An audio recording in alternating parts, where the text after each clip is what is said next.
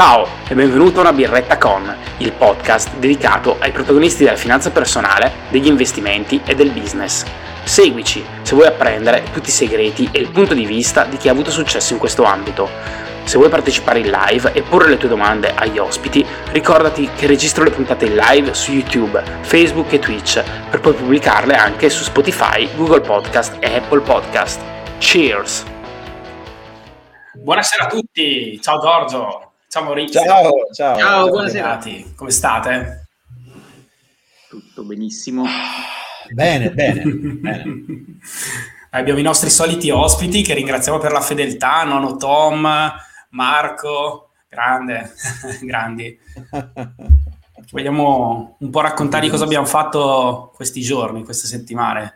Tu, Giorgio, ci devi dire un po'. Ah, partire della birra, partire della birra, ragazzi. Bravo, bravo scusami, ho fretta.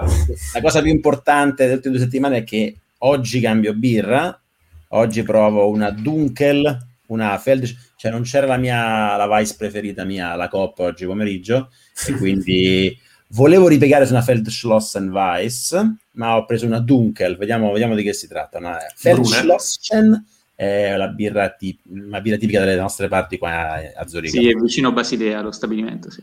Sì, vicino a Basilea. E lo sai che è un ottimo investimento immo- azionario perché se prendi il minimo di azioni per partecipare alle riunioni degli azionisti, praticamente eh, vieni invitato e per una serata vai di birra e di Uster, quindi no. tutti i miei colleghi hanno il pacchetto no, minimo per partecipare che sia quello di giorno Assolutamente un investimento da fare questo. Tra l'altro, tra l'altro, adesso facciamo subito un esperimento, perché siccome ho preso quattro, quattro lattine e una è cascata e ruzzolata b- brutalmente, però non so qual è. Se è questa qui appena apro... è stato un piacere vederti. Il bello della diretta, diciamo. Il bello della pressione non essere questa, eh? Aspetta. Non era questa. Ok. Roulette russa andata da buon porto. Andiamo. Voi il solito? No, no vedo... vai, vai, vai. No, io ci sono rimasto sulla raffo, poi dalla prossima sperimentiamo altro. Cheers. Una Lef stasera, quindi vado in, andiamo in Belgio. Ottima scelta, Lef. Mazza, quanto è buona. Quanto è buona. Non amo birra in lattina, eh? Mm. Uh, bevo birra chiara in lattina, come diceva Rino Gaetano. sì, sì. Allora. Cheers, ragazzi. Ciao a tutti, cheers! Appuntamento del martedì sera del bisettimanale imperdibile. Imperdibile, ormai pare sia un appuntamento ormai fisso di YouTube. Trasmettiamo in live anche su Twitch, poi ci aggiornerai della tua prima diretta live su Twitch. Siamo anche su Twitch in questo momento. Siamo anche su Twitch in questo momento, ah, sì. Visto che mi riguarda ormai, fammi vedere un po'. Non ci sarà nessuno collegato, però sul canale Giovanni Come potete mettere anche un like così Parlavamo sì, prima del, del, sistema di gamification di Twitch, ogni, dopo ogni diretta ti dice hai raggiunto X, X iscritti, okay. X visualizzatori, così potete commentare, fare tutto quello che volete. Poi eh, la puntata verrà riprodotta tramite podcast su Apple Podcast, Google Podcast e Spotify. Devo dire che abbiamo parecchi, parecchi oh, ascoltatori. Trovo. Giovanni, non ti trovo.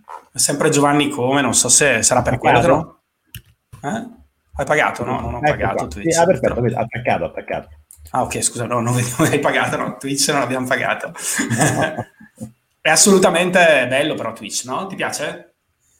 Ah sì, io ho iniziato oggi a twitchare. Sì, oggi ho fatto pomeriggio, ho detto vabbè, dai, che faccio? Oggi doveva essere bel tempo, il tempo era brutto. Uh, ho detto dai, creiamo un account su Twitch e proviamo a vedere come si sta su Twitch. Sì, è, è, è, divertente, ancora da capire, è molto più gamificato, però è stato immediato, cioè prendere, farsi un account e partire a streamare è stato zero, proprio tre secondi, con OBS, adesso sicuramente mi hanno detto che avevo impostato la lingua sbagliata, non avevo un titolo, delle cose da migliorare, però credo di cominciare a portare un po' di roba su Twitch e poi boh, vedremo, vedremo. Però è stato divertente, oggi ho streamato io che giocavo a Terraforming Mars. Ah, caspita, grande per la serie gioco tutte le cartucce prima che poi dopo nascano figli e ricominci a lavorare. Eh, no, mi dicevano che Twitch ha un grande vantaggio che è uno la qualità degli utenti, comunque com- puoi riuscire a creare una community molto attenta, molto... penso che tu su YouTube non abbia questi problemi di hater eh, o di questo tipo, però altri, di, altri, tipi di content creator hanno questo problema proprio delle, degli hater che comunque sono abbastanza pesanti. Invece su Twitch dicevano questo problema molto meno presente e vabbè, poi la monetizzazione, okay. essendo un social che probabilmente deve ancora eh, dove deve ancora espandersi e poi eh, vuole ragionare in maniera diversa rispetto agli altri, ha introdotto tutta una serie di possibilità di monetizzazione che sono molto apprezzate dai, dai content creator. Quindi ha innovato molto. Quello che io ho, ho, capito su Twitch è che primo è nativo per lo streaming, quindi in, te- in teoria è tutto pensato tu, il tuo canale televisivo, puoi mettere il, il palinsesto, eh, l'indirizzo è sempre lo stesso del tuo canale, non è l'indirizzo per ogni singolo video, è più nativo per lo streaming.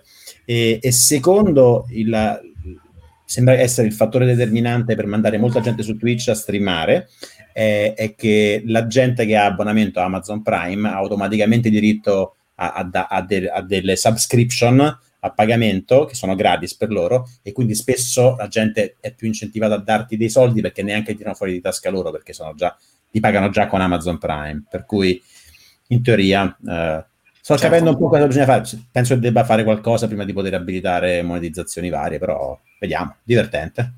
Vediamo che succede. Anche tu, Maurizio, questa settimana ti sei dato da fare, devo dire, in queste due settimane, visto che hai... sì! Cioè... Aspetta, fermi, fermi, fermi, Il video sul lavoro.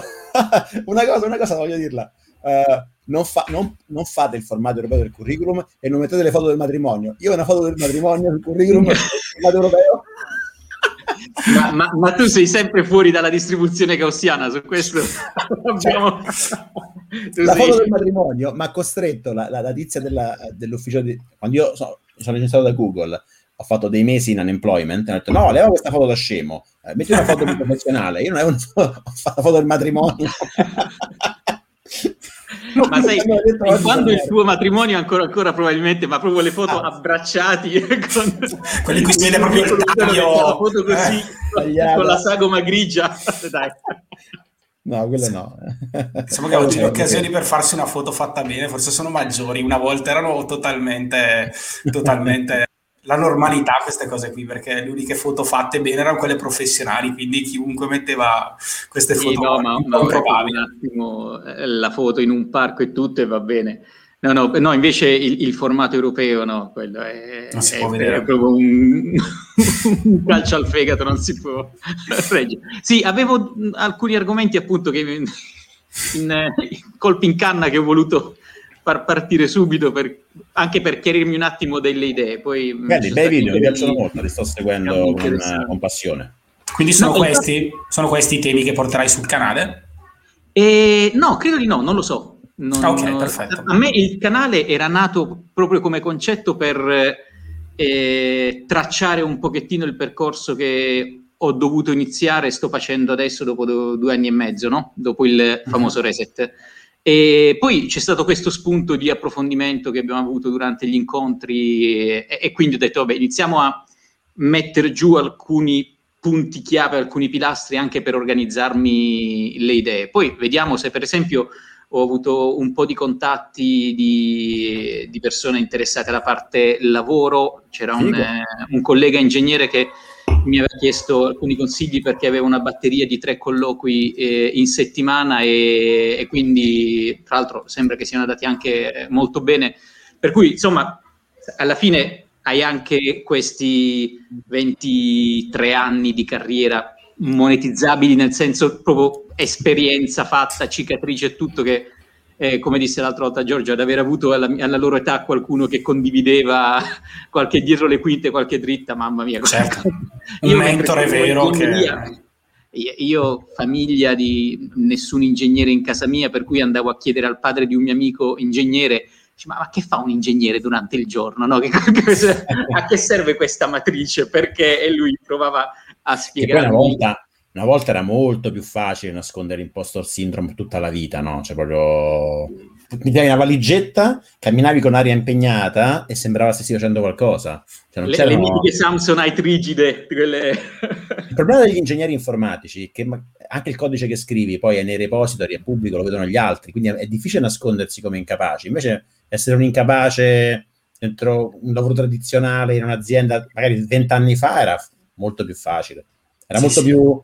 ci potevi convivere meglio con questa cosa qua. Adesso invece sì, sì, c'erano. Avre, avremo tanti aneddoti, forse poi dopo magari qualche persona si riconosce, meglio non raccontarle, però pare che le leggende narrano che, che, insomma nelle grandi aziende ci fosse gente che giocava con la PlayStation piuttosto che semplicemente si chiude, chiudeva l'ufficio per magari il pomeriggio per farsi eh, io... pinnichella piuttosto giocare che... a carte, vabbè, no, basta andare una oh. generazione più in alto e l'ho sentite storie, eh. Sì, sì, eh, sì. Ma, ma, anche recentemente ho es- eh, conoscenze di eh, capi ufficio che preparano i maglioni durante l'orario di lavoro e poi li vendono ai colleghi. insomma, c'è di tutto nel...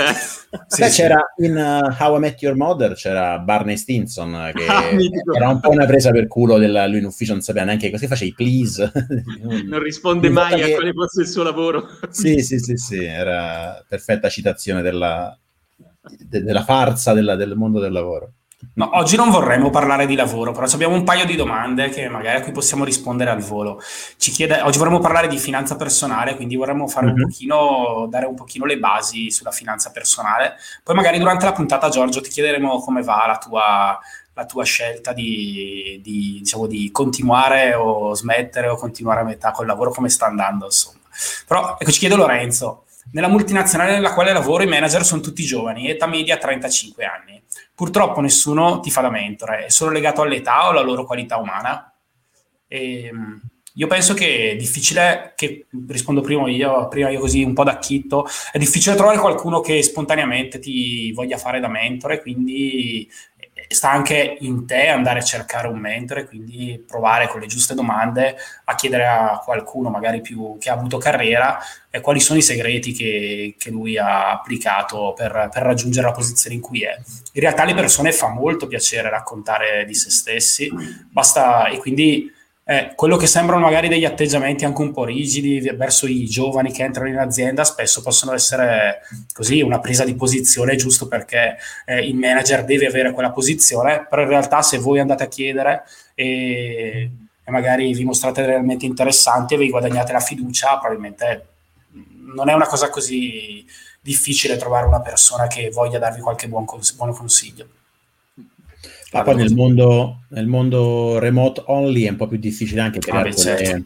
creare quelle, cose, quella chiacchiera da, da come si chiama, da, da micro kitchen, da, da macchina, da water dispenser, no? Uh, quindi forse è un po' più difficile creare così. C'è da distinguere secondo me se sia una questione di mancanza di tempo, ma questo lo sai più tu Lorenzo che, che noi, cioè nel senso che se tutti siamo super super oberati di lavoro o quanto sembrano, uh, oppure se c'è una sorta di voglia di non condividere, questo non lo so. Io finora ho, ho avuto anche manager più giovani di me e ho sempre trovato che in realtà più giovane il manager, più è, è, interessa- più è, è, è utile la mentorship, perché c'è un divario di età che fa sì che c'è anche più empatia, no? Un manager sessantenne ti può raccontare un mondo che non esiste più. Un manager che ha tuo coetaneo o pochi anni più di te o anche qualcuno in meno ti fa vedere l'esempio di uno che ha fatto passi forse in più e che puoi fare anche tu perché siete nello stesso ambiente, stesso, stessa generazione. Quindi in teoria per me è un prerequisito, cioè prerequisito, è, un è un punto di partenza molto buono avere manager coetanei, giovani e via.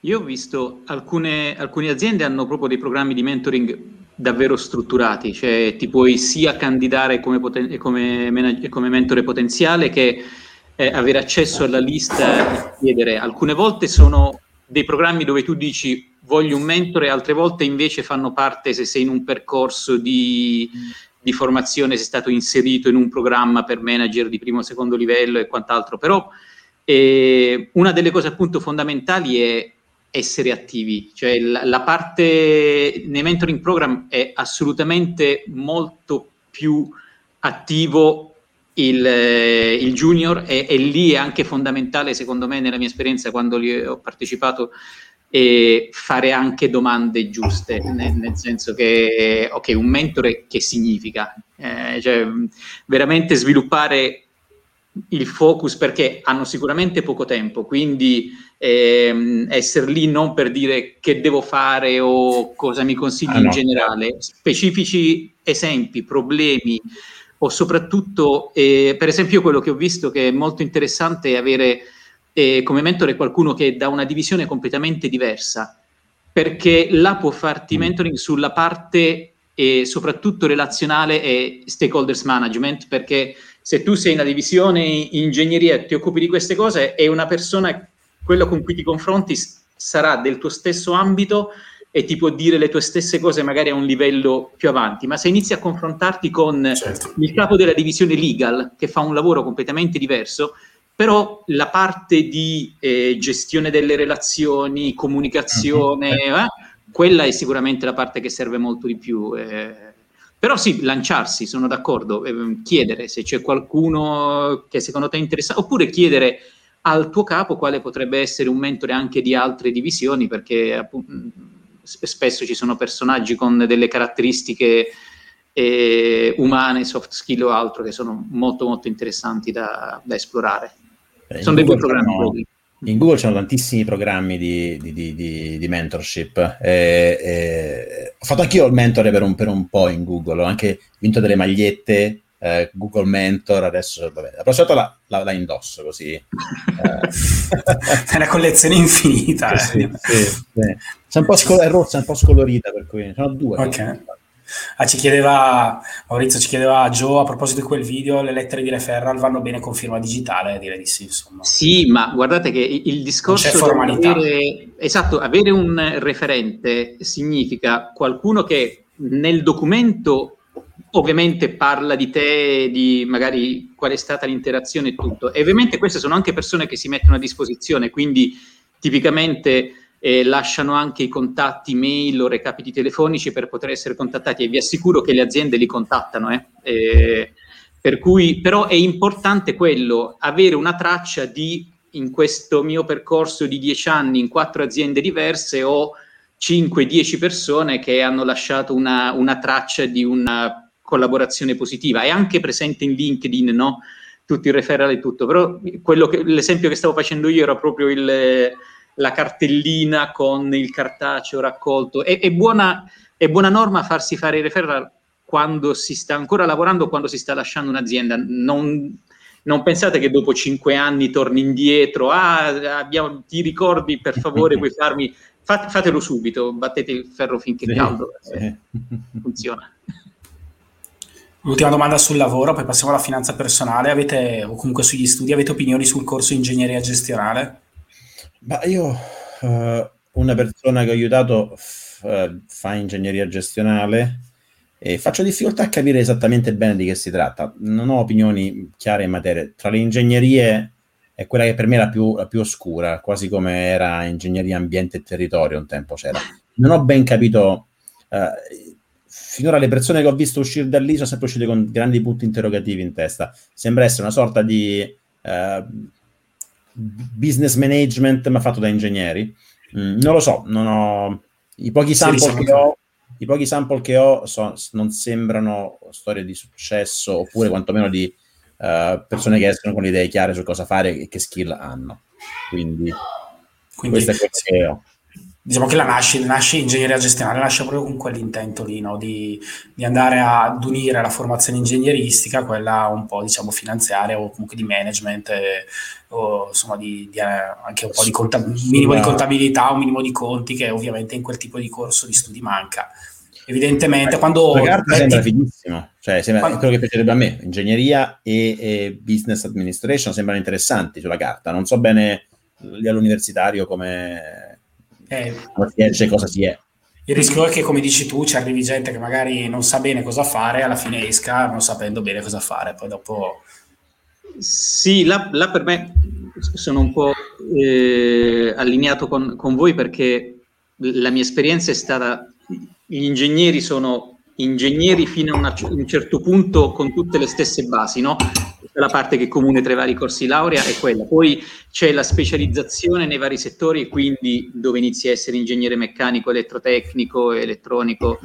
E il, gestionale eh, all'inizio eh, secondo me non era nato benissimo perché questa cosa, cioè non diventi ingegnere e, e sulla parte dove dovresti avere lo stacco rispetto alla formazione standard metti qualcosa che è, torna a essere generalista, allora se non è ben impostato può essere un attimo pericoloso, però mm. sicuramente insomma, con, continua, quindi eh, comunque sei un ingegnere bene, magari potrebbe essere un attimo più difficile inizialmente la parte posizionamento lavorativo, no? perché eh, sei un ingegnere meccanico è, abbastanza facile avere un, un'idea entry level cosa vai andare a fare. Non ti chiamano entry level per fare il manager.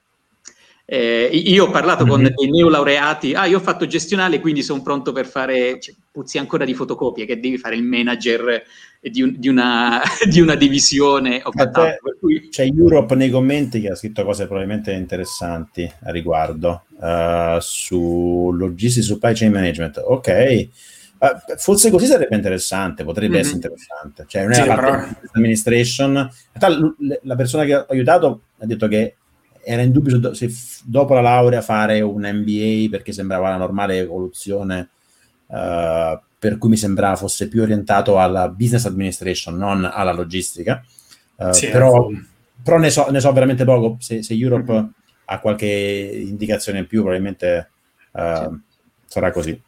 Sì, non, forse sarà così, poi dopo ogni, ogni, facoltà, magari ogni indirizzo specifico è un po' può cambiare, no? Poi alla fine perché ecco, logistica e supply management sarebbe un'altra cosa, però probabilmente poi ognuno la interpreta a suo modo, l'importante è trovare una strada eh, nella vita, trovare qualcosa che secondo me che ti piace, che ti appassioni. Che... Già nel mondo di oggi in cui oggettivamente per una forza di cose il fatto stesso di fare l'università è messo in dubbio da molti, e io dico pure troppi mettono in dubbio il fare l'università o meno, però c'è una sorta di base, anche il mondo americano, eh, molti ti dicono le università americane sono i tuition cost altissimi, quello che ti insegnano non è... Comincia a esserci questa cosa qui, poi se vediamo tutti i fuffaroli che ti dicono fai un corso di marketing digitale invece di fare l'università, c'è una spinta a, come dire, a, a mettere in discussione se fare l'università o meno. E se parti con queste premesse del tipo non so bene se fare questa facoltà che mi consigliate, probabilmente guardati attorno. Guardati attorno. Guardi dentro prima e poi guardati attorno.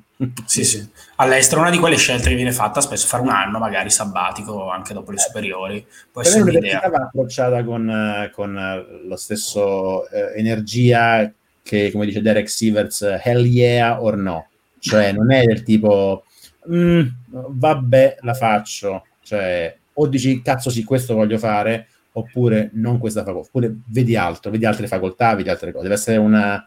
Cioè, non, non, ti devi prendere la conta di un 6. Cioè, o, o, è, o è un dall'8 in su come energia, oppure guarda oltre. Eventualmente anche sì. prendendo del tempo sabbatico, non c'è più il militare adesso, no? Cioè noi, noi, avevamo, noi avevamo la, la, la, la certo, l'esperienza, ma io avevo questa, questa mannaia del militare che non potevi prendere l'anno sabbatico, c'era però...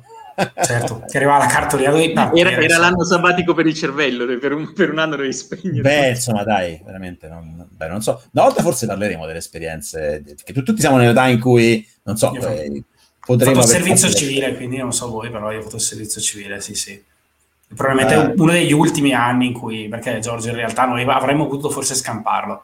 Io l'ho scampata, ma è una storia lu- lunga, non vale la pena. Ah, okay. però, è divertente, però divertente. Creiamo un po' di suspense. Eh? Comporta anche io che cercavo nella, nella, in Toscana un lavoro da contadino. Per, vabbè, è lunga, è lunga, è lunga. Io che vinco, il concorso, io vinco il concorso d'allievo ufficiale, ma rinuncio perché sto facendo competizioni di robotica poi mi chiamano a fare un soldato semplice a settembre, l'ultimo, vabbè è lunga, è lunga, lascia Però dai, interessante, inter- hai creato suspense, hai creato suspense. Ci vuoi raccontare prima di iniziare con la finanza ah, personale come, come, sei messo, cosa, cosa, pensi di fare per il futuro? Allora, stamattina ho fatto il meeting con il mio manager, uh, che è vabbè, una persona squisita, e gli è anche piaciuta l'idea, ma sì, dai, quello che fa bene, quello che ti fa contento, vuoi lavorare il 60%, vuoi anche fare le cose online, è fighissimo, bella idea. Era molto positivo. Era... Aveva visto qualche video già o era preparato? Ha, letto il mio, ha letto il mio post, ha, detto, ha visto qualcosa sul mio blog, non ha ancora visto nessun video su YouTube, eh, però gli piace anche l'idea che eh, una, una, dare più visibilità al settore, magari anche trovare qualche candidato in gamba, quindi se c'è tra gente che ne sa di machine learning o che vuole eh, imparare di più o che vuole già, è già abbastanza in gamba che può applicare, credo che comincerò a fare contenuti molto più machine learning, cioè, diamo, diamo un altro twist alle mie produzioni online e, e fa, comincerò a fare qualche contenuto in inglese in cui parlerò di machine learning. In teoria, adesso proprio metto giù la, la come si dice, la, l'impostor syndrome proprio completa, visto che sono molto, molto indietro con tante cose, farò anche un po' di live, uh, non so, studying, cioè condividere articoli, cominciare a scrivere un po' di codice. Uh, mi piace questa cosa qui, mi piace questa idea. Uh, mi piace, vediamo se, se, riesco a essere produttivo in entrambi i miei mondi, se no qualcosa dovrà essere tagliata. Però domani ho un altro meeting con il mio manager e col super capo dei capi, vediamo se a questo qui piace. Il mio manager ha, da, ha detto qualunque cosa ti piace, va benissimo, facciamola. Vediamo se il capo dei capi, eh, mister che ci mette i soldi, vediamo se è d'accordo. Però sarebbe... eh, caspita, che bello, che bello trovare un'accoglienza così alle proprie idee. No, eh, cioè, veramente. Ma qua, quasi forse io preferirei avere qualche capo stronzo che mi dice questo non lo puoi fare, così dico, vabbè, ok, basta, vaffanculo, me ne vado. E invece purtroppo sempre, devo sempre essere io intenzionale a lasciare le cose. Perché... Però vabbè, certo. Oh, bello, bello, perché poi comunque se riesci a unire tutte le cose, le varie cose, e a portare un valore per tutti, insomma, fai qualcosa sicuramente di, di grande per te, ma anche Vediamo. per gli altri. Come ha fatto, come dice Joe, ha fatto il nostro Mr. Reset con il, con il, con il suo video, perché dice, Mr. Reset, grazie per la risposta, mi sono fatto coraggio, ho chiesto il referral dal direttore di un importante progetto, non l'avrei mai fatto se non fosse per il tuo video. Grande Reset! Cioè, devo dire veramente... Gra- grande Joe! Eh sì, che ha trovato la forza. Bene, bene. Grande, che, che sei già di ispirazione. Dai, andiamo alla finanza personale. Eh, cosa intendiamo per finanza personale? Cos'è per voi la finanza personale? Perché è importante quando ci siete arrivati. Insomma, come la vedete? Arrivo, arrivo. Um, uh, personal finance. Fatto live di tre ore riguardo. Da dove partiamo? Dalla morte termica dell'universo? Backwards. um, diciamo che la finanza personale, finanza personale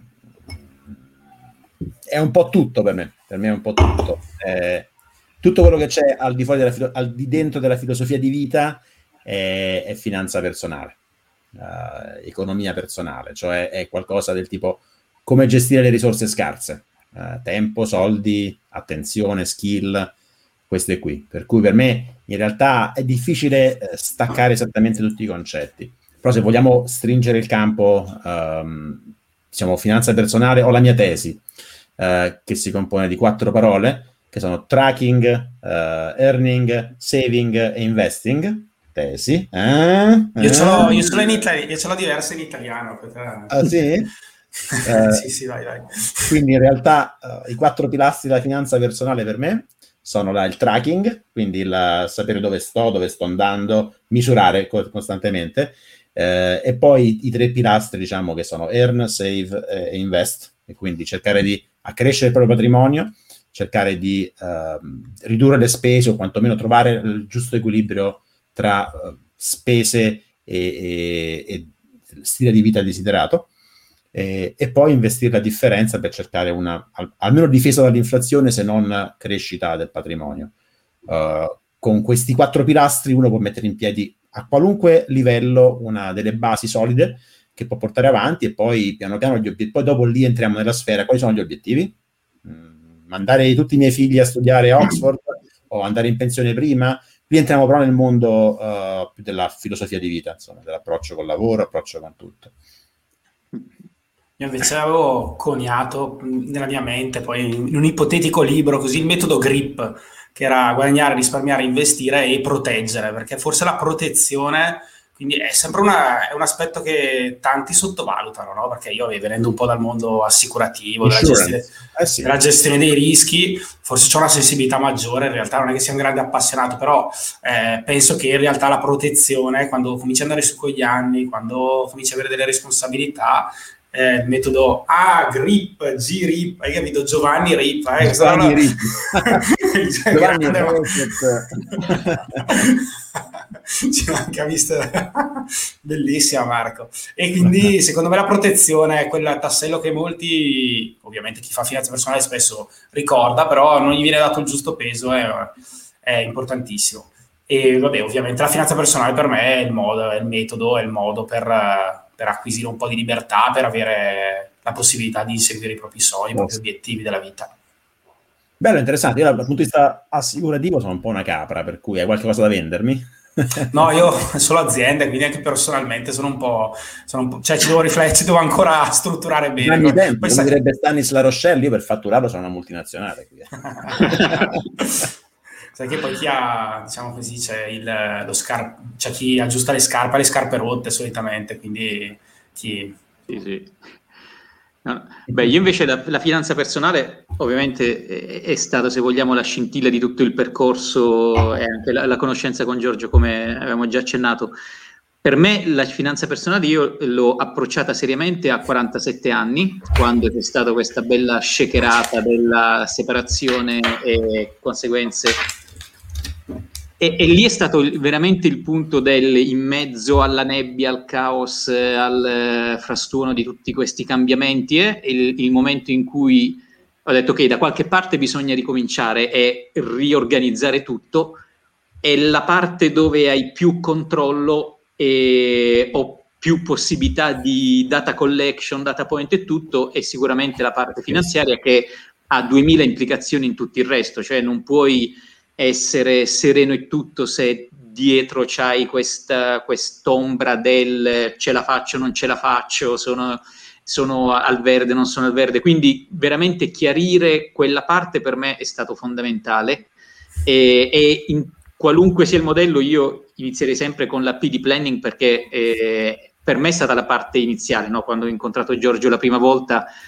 Eh, ovviamente le, il tutto è stato ok, fermo, fogli bianchi, iniziamo a scrivere tutto, tutto quello che c'è, quello che non c'è, asset, liability, e poi no, abbiamo fatto i vari passaggi. E lì per me è stato fondamentale, prima cosa, eh, il livello di, cioè, arrivare a un punto di eh, awareness, quindi proprio di conoscenza di quello che è il tuo punto di, di, partenza. E poi da là ci sono le varie diramazioni, quanto ti concentri sul... Sul riparare i danni, sul proteggerti, sull'accumulare tutto, però veramente il, il primo passo, quello del chiarire dove sei, eh, per me è stato fondamentale perché poi mi ha permesso di avere una struttura replicabile anche in altre aree. Eh, sì, sì. Ho, ho, iniziato veramente tardi perché durante tutta quanta la mia vita, carriera che è andata abbastanza bene, quindi non facevo mai attenzione a determinate cose, avevo avuto degli, delle, dei miglioramenti di stipendio, posizione e tutto, però appunto senza nessun tipo di pianificazione, lungimiranza, tracciare effetti e tutto. Adesso invece ho una versione .zip di quello che fa Giorgio, il mio eh, foglio di calcolo banalissimo, le mie, però il 25. Eh, tu in realtà ti stai, ti stai, specializzando sul budgeting, è una cosa che non faccio, eh, però mi piace, ho visto il tuo video sul budgeting, è molto interessante. Uh, sì, quindi... in realtà tu, eh, ci stavo pensando a quello, perché tu hai un livello di tracking così accurato che praticamente all'interno del tuo, cioè tu non hai bisogno no, di avere un budgeting è anche un lavoro preventivo, no? Budgeting è anche sì, un lavoro preventivo. Io non, non, faccio mai un lavoro preventivo, cioè mm. io non faccio mai del tipo per il prossimo mese vorrei spendere X in questa categoria. Um, Neanche su base annuale, magari, non so, tipo per le vacanze no, spendo... Speranza, vorrei cercare di stare entro queste cifre, però sono veramente due anni che, che, che, le spese sono passate da, da 4K a 7K con tendenza al rialzo e faccio difficoltà adesso a mettere, cioè sono in una fase di emorragia e quindi ogni volta che metto un, un tetto alle aspettative e poi lo supero mi deprimo. Io ho detto, aspetta, vediamo un attimo come si stabilizza quando nasceranno le, le mie figlie. Certo e poi lì faccio delle stime. Lì c'è anche da fare una questione di stimare il, il, le durate degli eventi, no? magari per il primo anno sarà così, per i prossimi due anni, quando finirà, usciranno da età, da età prescolare, potrebbero cambiare delle cose. Poi anche lì è sempre in piedi l'ipotesi di tornare in Italia, per cui diciamo che ho paura che mettere un, cerco di eh, controllare il controllabile, ma alcune cose sono, sono, anche da negoziare rapporti umani in famiglia. Diciamo che è un po' difficile, faccio difficoltà a fare budgeting. Mi piacerebbe, quando ero da solo, probabilmente quando stavo da solo avevo controllo totale sulle, sulle uscite, facevo anche esperimenti più estremi, del tipo settimana con zero soldi, mangiavo quello che avevo in frigorifero, uh, uscivo a piedi, non, non spendevo niente. Eh, sono delle challenge che mi piacevano, ma adesso non ho controllo su queste cose e mi deprime, per cui... Però, però un video Ah, un, un video, video che piace su YouTube. Eh? Quello lì è un video che piace su YouTube, 0 euro. Esatto. potresti... Ma io ho l'idea di fare la 100, la 100 euro trip, tipo partire con 100 euro, vedere quanti giorni resistevo, non l'ho mai fatto. Beh, io, io l'ho fatto, io l'ho fatto perché mi avevano bloccato il conto per un mese, perché io per un mese avevo i 200 franchi in tasca e ho dovuto navigare a vista sulle varie... Quindi è stato un challenge forzato. Eh ma è, è bella questa, questa, immagine perché un po' è quello che, che fanno in molti, no? Molti diciamo che eh, arrivano a un certo punto del mese con 200 euro in tasca e riducono le spese. Sì, un conto è farlo per necessità, un conto è farlo per scelta. Ho visto un... Uh, seguo alcune pagine um, Facebook italiane di, di, di, gente un po' più ecologista e c'è un tizio che ha scritto un libro qualche mese fa, non ricordo il nome, che è milanese, ma aveva paura uh, di rimanere senza soldi, quindi che ha fatto? Ha mollato tutto e ha fatto, fatto tre mesi da barbone. E, e, è un'esperienza che l'ha rafforzato, eh, un po' estrema, eh? aveva anche dei figli. Eh, però, però, ha provato e dato sotto un ponte, ha raccontato che gli hanno rubato le cose, che ha visto, qualche, visto, ha visto cose che voi mai non credereste, un po' estrema, cioè, non lo faccio perché voglio ambire a fare quello, anche se una parte di me vorrebbe provare a vedere, è un po' il Seneca che è in me che vorrebbe fare voluntary poverty. Um, però, però diciamo che, eh, come dire, eh, se, eh, se, uno riesce a sopravvivere in, in, situazioni così difficili, hai molto meno paura di qualunque altra cosa. Questo era il discorso. Sì, sarebbe... Io, la parte secondo me interessante della pianificazione è quella collegata allo stile di vita, cioè avere un momento in cui eh, si traccia il fatto che se cambi auto ogni quattro anni, se sai che nella tua vita determinate scelte non, non, le discuti, iniziare a vedere qual è l'effetto nel cash flow, que- quello è interessante, no? Perché se ti accorgi che io non rinuncio alle vacanze, non rinuncio a cambiare la macchina ogni quattro anni, no? messi insieme quei pezzetti su scala mensile eh, ti creano la soglia di arricchimento, di impoverimento, que- quello per me è un esercizio interessante da cui la mia Hyundai i30 vecchia di 10 anni. io, sto già, livello, io sto tutto il giorno in casa streamata sta cameretta, già spendo zero, però comunque escono 10.000 al mese, devo capire come cavolo funziona questa cosa qui. io già sto proprio, macchina ogni 4 anni, non ce l'ho dal, dal 2008 la macchina. Magliette c'è ancora di Google, cazzo, prima o poi le finirò le magliette di Google. Eh sì, dovrei cominciare a mettere una, una piccola spesa. Oggi ho speso 8 franchi di birre, però questi regrets nothing. Dovrei cominciare a mettere una piccola spesa per, per le magliette o per, o per diciamo, l'abbigliamento quando finiranno le magliette di Google. Ma dovrò pure comprare qualche maglietta diversa, se no un po' veramente sembra che sto facendo il, il gruppi. che magari ti rifanno un'offerta per tornare, tu dici no, non voglio.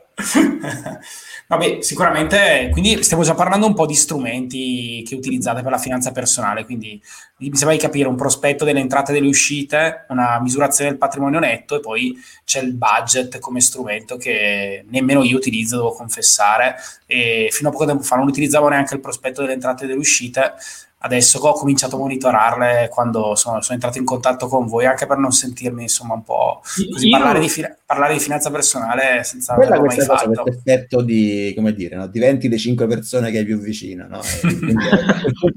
l'influenza è sì che tu ti tocca misurare, eh, mostrarti nudo al pubblico. Io trovo che il commitment pubblico sia una cosa mostruosa. Tant'è che infatti io, la, il mio trucco è che voglio tornare a, a, a scrivere codice, eh, però lo devo fare con la gente che mi guarda, così non posso cazzeggiare. cioè io adesso è una settimana che non corro, perché il mio amico con cui vado a correre la mattina sta poco bene, e col cazzo che da solo mi alzo alle 7 per andare a correre. Se ho un commitment con qualcun altro, non ho perso un giorno. Quindi funziona così, ragazzi. Devo, se ho una telecamera in faccia, faccio tutto, sono super perfetto. Come la spegno, come la, la spengo, uh, diventa una, una latrina. Un... il tracking, il monitoring è sempre lo stesso effetto, no? Se traccio, se, se ho accountability pubblica, uh, ha un altro valore. Io su quello ho fatto una, una versione più semplice. Quello che ho fatto quando, quando ho visto le mie spese mensili, ho definito una volta ottimizzate, quindi appunto il contratto migliore, l'affitto, questo, questo, quest'altro, ho separato quelle fisse da quelle variabili.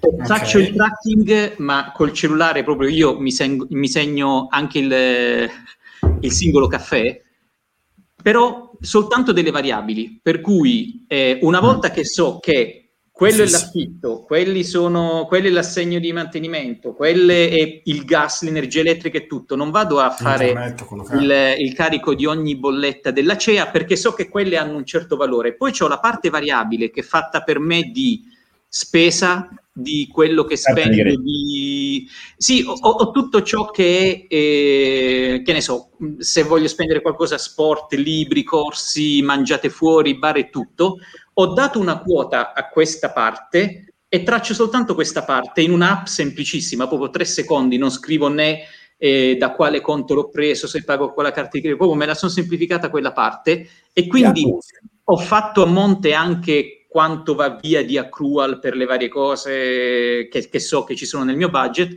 e quindi traccio soltanto questa parte variabile perché è inutile che tengo perché magari un, anno, certo. un mese ti arriva un picco di condominio, un altro mese, quelli sono blocchi fissi e, e vedo soltanto questa parte che flutta su cui io ho più controllo. E, e mi ha semplificato di molto. È interessante, ad esempio quando arriva alla... ho visto quando parlavi di spese, io ho provato un anno a gestire il budget annuale e il budget budget, diciamo il tracking su spese annuali e quelle mensili, e poi alla fine tutte annuali diventano le spese, diventa il 90% eh, annuale, perché dicevo che anche la, l'affitto, l'assicurazione medica è, anche la pago mensilmente, ma è, una spesa annuale. E poi diventava troppo strano, diventava troppo, non lo so, non mi, non mi convinceva, però hai ragione, cioè ad esempio il mese che il, i primi due giorni del mese sono sabato e domenica e quindi l'affitto me lo devono il 31 del mese precedente. Eh, io li faccio esatto. un trick, tipo me lo, me lo, metto in accounting al mese dopo, se no esatto, esatto. Affitti, mi sembra per competenze dopo... non per cassa, perché insomma... Sì, Oppure... sì, spesso, infatti, no, più che cash flow, il mio è un uh, balance sheet, una balance sheet è un uh, income statement. Uh, in cui alcune volte metto dei crediti, no? Cioè se faccio un lavoro e devo prendere X soldi, mi metto come credito e lo metto già in, già in poi c'è l'incasso è un'altra cosa, questo è il principio base di accounting. Uh, però lunedì prossimo, che è l'ultimo giorno del mese, faccio la consueta ormai live di fine mese, stavolta la faccio in italiano e vorrei più focus sul, sul, sul, sul spreadsheet delle spese, così magari mostro anche alcune cose, quindi eh, buon, begli spunti, begli spunti, magari li, li riporto. Che app utilizzi? Ti chiedevano, ti chiedevano, Maurizio, te l'ha chiesto anche. Allora, eh, ho visto che anche tra i commenti c'è Unity Budget. Unity, Unity Budget, budget. È, stato, eh. è stato l'esercizio fondamentale. Unity Budget è, è difficilissima da capire Uh-huh. Cioè, devi veramente guardare diversi ho, video prima di capire. Ho guardato tantissimi video io in questi giorni proprio per, per, per, sensibilizzarmi un po' sul tema del budget loro. Ci sono tantissimi tutorial. E... Sì, sì, loro ci sono, ma poi ci sono tantissimi user che spiegano come farlo. Però Unity Budget è esattamente il devi mettere in conto tutto. Unity Budget è quello che ti dice tra dieci anni vuoi fare il giro del mondo con tua figlia, costa 8.000 dollari, oggi tot. Troppo aggressivo per me, io voglio un tool passivo. No, però quello va fatto una volta per questo livello di awareness, però è, è, è, molto pesante. Io l'ho usato in budget per un anno, però anche lì, se inizi a tracciare questo va sulla carta, questo sul bancomat, questo su un conto, questo sul cash, io, mi annoio. Oggi uso un'app banalissima che si chiama Spending eh, Tracker, che è proprio un portafoglio piccolissimo dove l'input è oggi spesa oppure giocattoli o cibo fuori, 5 euro, punto. Anch'io Basta. uso, anch'io uso un'app simile che si chiama Monify, che è molto semplice, molto banale sì, da utilizzare. Esatto. Ho, ho, diviso le, là traccio soltanto le mie cinque categorie variabili, quindi spesa, bimba, eh, cibo fuori, sport e libri corsi mi sono messo un budget mensile per la somma di queste 5 e mi assicuro durante il mese di rimanere in quella somma. Per cui se un giorno spendo di più, un mese spendo di più di corsi, cerco di ridurre magari su, su altre attività. Però appunto traccio solo quella parte semplice, eh, tanto poi che stia in un conto sia banco ma carta. È... No, problema con queste cose per darle in mano ad app Primo perché voglio una roba okay. che fra dieci anni ancora esiste, poi non voglio nessuno che mi fa tipi di upsell vari, oppure mi dà no, delle notifiche, oppure come esporto, se questi muoiono domani come esporto i dati. Non lo so, eh, sono più... voglio le cose più close to, close to metal. No, no, ma tutta la parte grossa, come te, io ce l'ho su uh, Google Sheet Okay. Eh, quella la uso soltanto per tracciare il variabile e, e neanche ne tengo Quella traccia. Importi, Una volta diciamo. che vedo che sono rimasto nel mio numero, okay, okay. poi riporti tutto quanto in, comunque in... Sì, sì, poi io faccio come te l'esercizio a fine mese di scaricare tutto. E, e per esempio, oggi è arrivato lo stipendio in Svizzera, da qui al 30 mi assicuro di pagare tutti gli affitti, tutte le cose fisse, così il 30 posso fare l'esercizietto. Un, un, trancio, un trancio, di tasse questo, questi ultimi giorni. Eh, eh, quindi 14, 14k che fum, oggi lo stipendio di questo mese qui prende e va tutto in tasse. Anche in Svizzera si pagano le tasse. Sì, sì, sì. Tra l'altro ho avuto il saldo delle tasse del 2018 che hanno deciso automaticamente di dobbiamo ridare 8.000 franchi, ma li mettiamo subito in acconto per il 2021. Ah, vabbè, ok, vabbè. non li ho neanche visti. No, però mi hanno, mi hanno dato anche 0,5 di interesse. Alla fine qui c'è gente ah, in Google, c'era gente che sosteneva che conveniva pagare tipo da, da 100.000 franchi di tasse, che tanto poi li ridanno con gli interessi dello 0,5, quindi se vuoi dei bond in franchi svizzeri che danno lo 0,5%, daglielo alla, alla, allo Stoyer Amt e hai, hai vinto. Uh, vedo che... Ah, ok. Stoyer Amp è ufficio fiscale, sì. Vedo che tra i commenti ci consigliano tantissime app, quindi qualcuno sì, ne vedo tantissime. MoneyWiz, Money Coach, New Cash. Trovate quella che vi piace di più come grafica con una appeal Io, per esempio, per, per un mese ne ho, ne ho usate tre in parallelo. Alla fine sono tornato a quella che era la più banale. Un'altra era più simpatica, era fatta meglio il discorso delle buste poi alla fine pace, proprio perché ho, dato, ho messo quella soglia di attenzione. Eh, eh... queste app così sono pensate per chi sta proprio, cioè per chi è proprio uno, uno spendipent, uno che, che, non lo so, chi ha bisogno di essere guidato mano per mano, uh, probabilmente, quella con le buste, dai. eh, diciamo che sì, cioè, ci sono veramente le persone che non arrivano a fine mese, quindi eh, no, esatto, effettivamente può funzionare può funzionare, ecco, importare, cioè fare proprio un metodo, poi dopo anche il kakebo qui vedo che eh, è un altro metodo. Cos'è? Per... Kebab? Cos'è? no, è, è, è, il metodo una, giapponese, no? Il metodo giapponese. Ah, sì. un libro di contabilità familiare dove fai esattamente l'esercizio inizio mese di previsione delle spese, poi tracci a penna ogni giorno. È, è, è, simpatico perché è già tutto quanto organizzato nelle pagine, poi ti fai i tuoi calcoletti a fine settimana. Però appunto l'importante per me, qualunque sia il metodo, è, è metterci mani e metterci tutto dentro, non mentire e non fare lo struzzo, no? Eh, tipo, ah, eh, non carico le spese delle sigarette o non carico le spese dei corsi in trading, o non, no, no, devi caricare Kakeibo, tutto. Kakeibo però vedo che si scrive, eh? credo, eh? Ma per l'app Kakebo, il, il, il, il, termine giapponese per uh, Household Financial Ledger. Mm. Mm, sì. Okay, C'è un librettino che viene pubblicato ogni anno in cui puoi andare un po' a indicare ancora, perché ecco, effettivamente lo puoi fare anche con un foglio di carta, l'importante è... Sì. Okay. Ma guarda, quando parlavamo di persone che hanno veramente seri problemi fine mese e tutto, eh, ed è molto facile poi fare riferimento no, al mondo americano dove se ben ricordo c'erano certo, statistiche no, di persone che vanno in pensione con 10.000 dollari eh? E, e, lì per esempio nel periodo non facile avevo scoperto Dave Ramsey che ovviamente lui ha tutti i suoi contenuti con il pacchetto religioso ok togli il pacchetto religioso togli il pacchetto specificatamente americano però nel suo audiolibro le perle che ti tira in faccia relative allo smettere di buttare soldi, smettere di fare a gara con i Johnson. Eh? Sì, sì, c'ha un po' di aspetti controversi, veramente. Lui, è, lui sostiene che la safe withdrawal rate dovrebbe essere il 12%, cose del genere, sostiene sì, che la borsa... No, no, esatto, quella parte... Varie, però. però la parte core, che proprio smettila di spendere come se lavorassi al congresso sì, e smettila di fare a gara con i vicini quello è, è, un messaggio non facile da ascoltare. Eh, no? suoi, penso che abbia un canale YouTube in cui ho visto diverse, eh, lui fa tipo delle trasmissioni radiofoniche in cui la gente lo sì, chiama e gli fa domande, sì, sì. e sono un paio che anche, anche molto teatrale, molto divertente.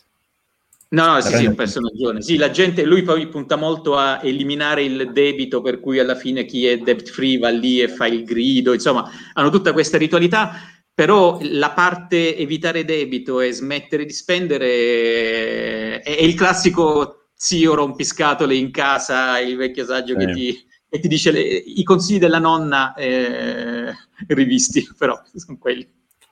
Ma lo fate a livello, diciamo, familiare, il, il tracking delle spese, o lo fate individualmente?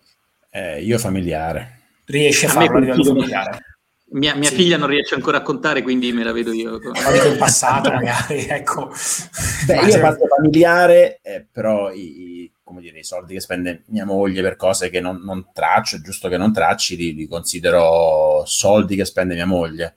Uh, per cui c'è proprio un entry, uh, però per il resto è familiare, sì, tutto passa per i conti su cui ho visibilità e controllo. Alla fine sto un po' in, uh, al timone di controllo della finanza e l'economia domestica quindi sì, vedo tutto, eh, quindi tra, riesce a fare tutto quanto, sì. No, bravo, Credo che sia anche un, eh, una buona abitudine se si ha famiglia di essere perfettamente allineati su queste cose, perché non c'è niente di più deleterio se non si condividono sì, sì, opportunità sì, e tutto, quello è... Sì, non è facile, diciamo che c'è sempre, ovviamente non è facile. Noi per un po' con mia moglie, quando mia, prima che nascesse mia figlia, di solito almeno una volta ogni due mesi ci sedevamo e vedevamo entrate e uscite parlavamo di come era andato il mese. Adesso è un po' che non lo facciamo, dovremmo farlo anche perché le spese uscite stanno aumentando, anche solo controllare e vedere, ah guarda, questo mese abbiamo speso di più in questa categoria, quest'altra. È che trovare energia e tempo è un po' difficile ultimamente. Stefano Gagliardi dice lo snowball method per i, met- per i debiti. Sì, anche qui, sono parliamo tutte... di America. Stiamo parlando sì. pagare prima quelle più contabili. No, in realtà ecco, ecco Dave Ramsey eh, è una cosa che odio. Lui dice quelli stupido. più piccoli per creare momentum. È, è, stupida questa cosa qua, è veramente stupida. Sì, è, è, è Tutto il mondo dice che lui... il tasso di interesse più alto, punto. Cioè, eh no, però lui considera che ha a che fare con gente che ha un problema fa, non diciamo. di fare i calcoli, ma proprio di behavior e quindi è molto più importante portare a casa il risultato che ho chiuso una parte, okay, esatto. Sì, cioè, lui è successo, no? quindi avere quella, quella diciamo, rimpagamento psicologico, di dire ce l'ho fatta, pagarne esatto, uno, pagherò anche quello. Sì. Però allora, sì, assolutamente. Spieghiamo il concetto. Snowball method significa che se tu hai tre debiti diversi, prima ripaghi il più piccolo, così riesci a, a eliminarne uno e poi averne gli altri due. Tutta la, diciamo, il mondo del debt repayment uh, americano um, diciamo, dal punto di vista proprio razionale, suggerirebbe di attaccare prima quello col tasso di interesse più alto, certo. indipendentemente dalle dimensioni. No? Quindi se hai un debito piccolo ma con basso tasso di interesse, prima ripaga quelli a più alto tasso di interesse, perché ovviamente ogni, ogni, de- ogni soldo che metti uh, a ripagare un debito a tasso di interesse X è equivalente un, a un bond con quel uh, yield del tasso di interesse del debito e ormai se hai un debito al 15% non trovi un bond al 15%, per cui ripagare debiti è sempre la cosa prima da fare. E ne parliamo, io ne parlo, parlo, ne parlo veramente zero sul mio blog o sulle cose che faccio, perché non ho mai avuto debiti in vita mia. Sì, uh, Beh, ma eh, Giorgio, se ti ricordi, quella fu una delle, delle principali tirate agli orecchi che mi facesti, no? Perché io quando feci il mio primo asset... Eh, eh, ovviamente, ah no, no e poi lì, ah, lì, e gli dice no, no, ora metti i debiti, li conti tutti e, e, riparti da lì. E ovviamente i numeri iniziano a essere molto diversi quando metti in mezzo tutto. Sì, sì. sì. sì quindi non è così scontato che non ci possano essere. Boh, rispondiamo a questa domanda che non c'entra nulla, però magari è... Okay, sì. In Italia la gente che si indebita, non so, credo sia leggermente, non, non, sia un problema così diffuso il debito individuale in Italia, credo, non lo so. Ma non è così scontato che magari qualcuno... E stia aumentando come... Che, che magari qualcuno... Io ho conosciuto qualcuno che ha un controllo proprio, cioè, non proprio assurdo dei soldi, quindi non ha assolutamente controllo dei soldi, magari macchina col finanziamento, cellulare col finanziamento, magari sì. perdi il lavoro e rimani un attimino appeso. Però e... quelle cose lì sono tutti finanziamenti che si basano su gente e vuole collaterali. Il problema della media è che si fanno proprio, primo per gli student loan, eh, certo. eh, che non, non abbiamo in Europa in generale, e poi essenzialmente i debiti di carta di credito, che in America li considerano certo. linee di credito, no? non carte, sì, sì. non prestiti, ma linee, tipo ti prendi la carta di credito, 15.000 dollari di, no, nazionale, no. prendi tutto, 15.000 e poi dopo gli paghi ogni mese il minimum repayment, ma stai pagando interessi del 25%. Sì, fai 5 carte, le massimizzi e vivi con 75.000 di debito permanenti. La gente fa così, in Europa mi sembra leggermente sì, non, no. non, è usanza. Non è usanza. Comunque, debiti brutto, debiti brutto visto che parliamo di, di debiti, no, ci chiede Roberto Tomassini, avete la possibilità di parlare con persone del calibro di Bill Gates e Warren Buffett, cosa gli dite? Mamma mia, io ho, io ho il timore di una cosa del genere. ti trovi sull'aereo? Ti trovo, ti trovo Warren Buffett. Eh, cazzo, devo, prepara- devo, devo, prendermi del tempo e prepararmi domande eventuali a gente famosa eventuale che incontro, perché gli direi... Eh, eh, una, una domanda jolly una, domanda, una domanda jolly sarebbe sempre, eh, quando ci sono persone in particolare che fanno cose molto diverse a livello alto, a, a me piace, piacerebbe chiedere qual è la qualità più importante per fare quello che fa. Sì, perché... ma talmente tanti scalini diver- lontano. Sì, sì, no, no, ma in generale questa, è una, questa è, una, è una, domanda jolly per sembrare intelligente, no? Sai, ah, sì, dice... è... Ma lui si dimenticherà che tu esisti. Giocatevela questa. Cioè, io reputo sempre che, che, chi sta a livello 100 gli chiede un consiglio, dice il consiglio è passare dal livello 90 al livello 100, ma tu non stai a livello 90. Quindi come arrivo da livello 10 a livello 20? E spesso anch'io mi faccio domande del genere quando dico la gente mi fa domande a me e io devo cercare di capire quanto distanti siamo io e questa persona, perché se siamo distanti 5 scalini, eh, io faccio difficoltà a dargli un consiglio dal 4 al 5, che magari deve passare da 0 all'1. Eh, quindi cercare di calarsi nelle... quindi in che modo Bill Gates può trainarmi per, per passare dal livello mio a un livello N più 1? Uh, probabilmente ti chiederei qualcosa a che fare con come si scala online un'idea, non lo so, qualcosa ecco. del genere. Ma ecco, Marco ci suggerisce subito di farci amare da Bill Gates, sì. chiedergli della ex moglie, insomma, come sta Melinda potrebbe quanto, essere una... quanto, quanto stai mettendo a budget per gli alimenti? Ma in realtà, voglio dire, non ha, non ha, influito moltissimo sul suo patrimonio netto.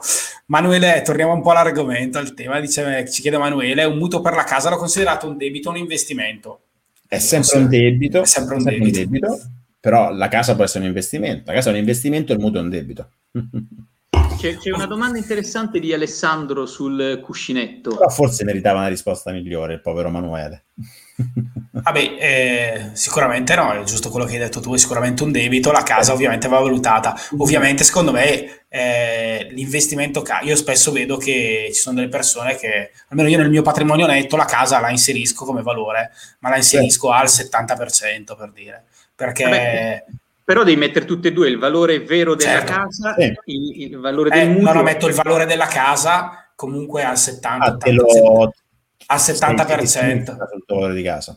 Okay. Sì, perché voglio dire, potrebbe essere che, siccome è un investimento comunque a lungo termine, potrebbe essere che quando poi vai realmente a vedere, se lo vendi realmente...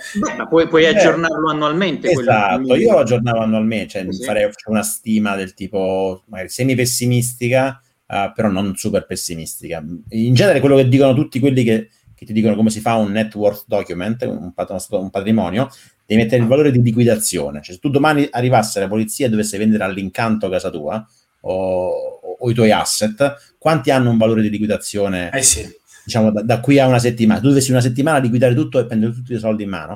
Ma per quello metto per quello metto un 70% perché metto un valore molto prudente, quasi di liquidazione. Mettendo tutto poi mi spaventerebbe un po' perché sono troppi soldi. Quindi... Senti, senti troppo ricco. Sei troppo ricco, sì, quindi dici, vabbè, forse poi ho tutto, perché in realtà la casa ovviamente, se, soprattutto se la comprate per, diciamo, per restarci a vivere tutta la vita, non... premesso eh, che... Niente la vita può sempre riservarti Certo, no, dico però... Parte, quello è un asset che ha soldi, no? guarda quel poveraccio là sopra. no, dico, dico, quindi il segreto per come diventare ricco è mettere a casa il 70% e ogni anno aumentarla del 5-10% sul tuo documento, così sembra che stai crescendo. no, io lascio, se, hai sempre lo stesso valore da un po' di tempo, quindi lascio. Alessandro ci chiedeva, giusto? Questa, come calcolate per quali tipologie di spese considerate il famoso cuscinetto per le emergenze? Allora, e si ricollega anche alla domanda che abbiamo come... sotto di... Esatto, c'è anche collega... Allora, di Nomo Tom, l'emergency fund è obbligatorio. Eh, io seguo la regola del da parte i sei mesi di spesa media che non vanno toccati. E, e, poi perché quello fondamentalmente è quello che ti protegge tutto il resto. Cioè, se tu hai degli, degli investimenti, delle mobilizzazioni, tutto, se succede qualcosa non devi venderti tutto il giorno dopo, no? devi comunque avere un, un, un buon eh, periodo di, di, di, resistenza prima di intaccare eh, quello che hai pianificato. E poi l'altra parte, eh, che, che, è un po' quello che dicevo anche nel video, è le emergenze vere, vere, vere sono pochissime. Il 90% sono semplicemente cose non pianificate, perché seriamente se proviamo a, a elencare le classiche emergenze, mh, mm, cioè quello che veramente non pianifichi può essere un problema di salute improvviso. E per quello teoricamente sarebbero le assicurazioni. Eh, esatto, e quello rientra, però proprio Vabbè, cose che cioè, non è un'emergenza eh, la manutenzione della macchina, la manutenzione della casa, è, è soltanto qualcosa di non pianificato. Ah, Questo... Io personalmente preferisco uh, avere una, soglia, una, una, soglia di cash target nel mio conto corrente. Poi non è che, lo, non è, che prendo il fondo d'emergenza come molti fanno e lo mettono in un posto a parte. Il mio, il, mio, il mio, checking account, il mio conto corrente è il mio fondo d'emergenza. Entra stipendio, entrano altri soldi, escono altri soldi e te, cerco di tenere una linea di galleggiamento. Se vado sotto, uh, uh, rinuncio per qualche mese a mandare soldi su Interactive Brokers, aspetto che ritorni a quella linea di galleggiamento. Non vado, non vado in crisi se sto troppo sotto magari ho avuto, non lo so, faccio la vacanza del, del, dell'anno, piuttosto che budgetizzare a parte, uh, prendo da lì e poi lo rimpingo piano piano. Quindi per me è una linea di galleggiamento non, non, che è necessario, secondo me sì, perché non vuoi stare a zero sul conto corrente. Uh, perché? Perché sono domani veramente c'è, ma è anche uno, una bella opportunità, no? Magari un tuo amico, esatto. un, non lo so, un amico uh, ha un sasso giallo nelle scarpe che è una pepita d'oro e non se n'è accorto, eh, magari tu te la vuoi vendere a 1000 euro, sai che vale 10.000, non ce li hai. Uh, oh, vabbè, esempio del, del piffero, però anche avere soldi per cogliere delle opportunità è sempre meglio avercene, no? per mm-hmm. le emergenze. Il concetto di emergency fund nasce dall'America, in cui in America lì vivono la giornata e se ti licenziano da oggi a domani, tu stai domani col culo per terra. In Svizzera, ad esempio, c'è un sistema abbastanza, un network che ti protegge, ma un po' ovunque, per cui è, è un po' meno necessario. Per me è proprio una sorta di soldi che stanno lì perché qualunque cosa devo fare non devo voler ogni volta pensare a vendere qualcosa. Sì, interessante. Sì. sì, interessanti i due concetti, sia di emergenza che di opportunità, quasi come ste faccia anche della sì. stessa medaglia. E... Eh. Cioè, sono anche soldi del tipo che se, non so, se il mercato crolla, magari metto al eh. volo altri due... Cioè, so che no, sotto il 50% del mio target fondo emergenza non scendo mai. Però se c'è un momento in cui serve avere due soldi in più liquidi, magari posso pensare di metterceli. Se non sto in emergenza, se non ho anche perso il lavoro, non sto anche in cash flow negativo. Per cui sono soldi che stanno lì, pronti. Sì, sì. Se vengono abbassati, però i mesi devo preoccuparmi di eh, fare il reperto. Come la, come la riserva della benzina, no? Se finisci certo. in riserva, sta lì, ma non è che sì, sì, appunto, l'importante per me è non entrare nella trappola, sai che ti fai un, un, fondo di emergenza di 2000 euro e poi la vacanza di 2000 euro, no? Eh, cioè, devi avere no, eh, qualcosa eh, di... Cioè, magari esatto. il 50% è per l'emergenza, non devi entrarci prende mai. Uh, e un altro 50% di questo fondo è il fondo opportunità. Mi sta bene, cioè viviamo in un mondo talmente low yield che tenere soldi sul conto corrente in franchi in realtà è meglio, di, meglio dei bond, meglio dei bond in, in, franchi, che sono negativi i bond in franchi. Quindi va bene così. Un tempo in cui l'inflazione era più alta e, e, e, magari anche dei buoni postali davano al 6%, era più stupido tenerli fermi i soldi. Oggi tenere fermi i soldi sono bond. Sì, sì, è vero. Quindi ci chiedono su 6-6 mesi sono una misura sufficiente, direi di sì, insomma 6 mesi può essere, magari col crescere dell'età potrebbe crescere questa, questa somma, visto che magari fa il... Beh, no, perché col crescere d'età crescono le spese, per cui cresce la somma perché crescono le spese. Un, anzi, in realtà 6 mesi no, crescono... una, una, famiglia, se sei giovane, io metterei anche di più, perché se sei giovane e vivi con 500 euro al mese dei tuoi, non vuoi avere 3.000 euro da parte, vuoi averne comunque 5 o 6, 10.000 vuoi averceli, perché magari devi comprarti una macchina. Alcuni costi sono costanti, no? Alcune emergenze sono costanti, mentre tenere X mesi di tua spesa sono proporzionali a, a quanto è il tuo attuale lifestyle. Quindi in teoria, in teoria se sei, vivi con i tuoi e spendi 500 euro al mese, eh, fare, aumenterei il numero di mesi da parte come fondo emergenza.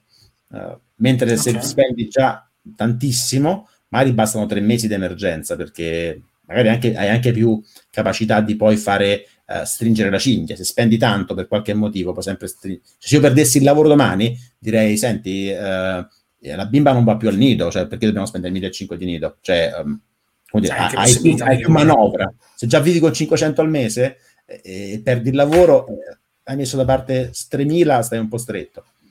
Um, Marco qui dice io uso fondo emergenza sugli investimenti 50 investimenti 50 cash. Ecco per me tenere una percentuale di fondo emergenza è sbagliato perché quando questa roba scalerai e avrai un milione non vuoi tenere 50% cash. Per cui io il mio target in genere è, è una cifra uh, costante non è percentuale al, al, patrimonio. È un valore diciamo è un valore. Sì.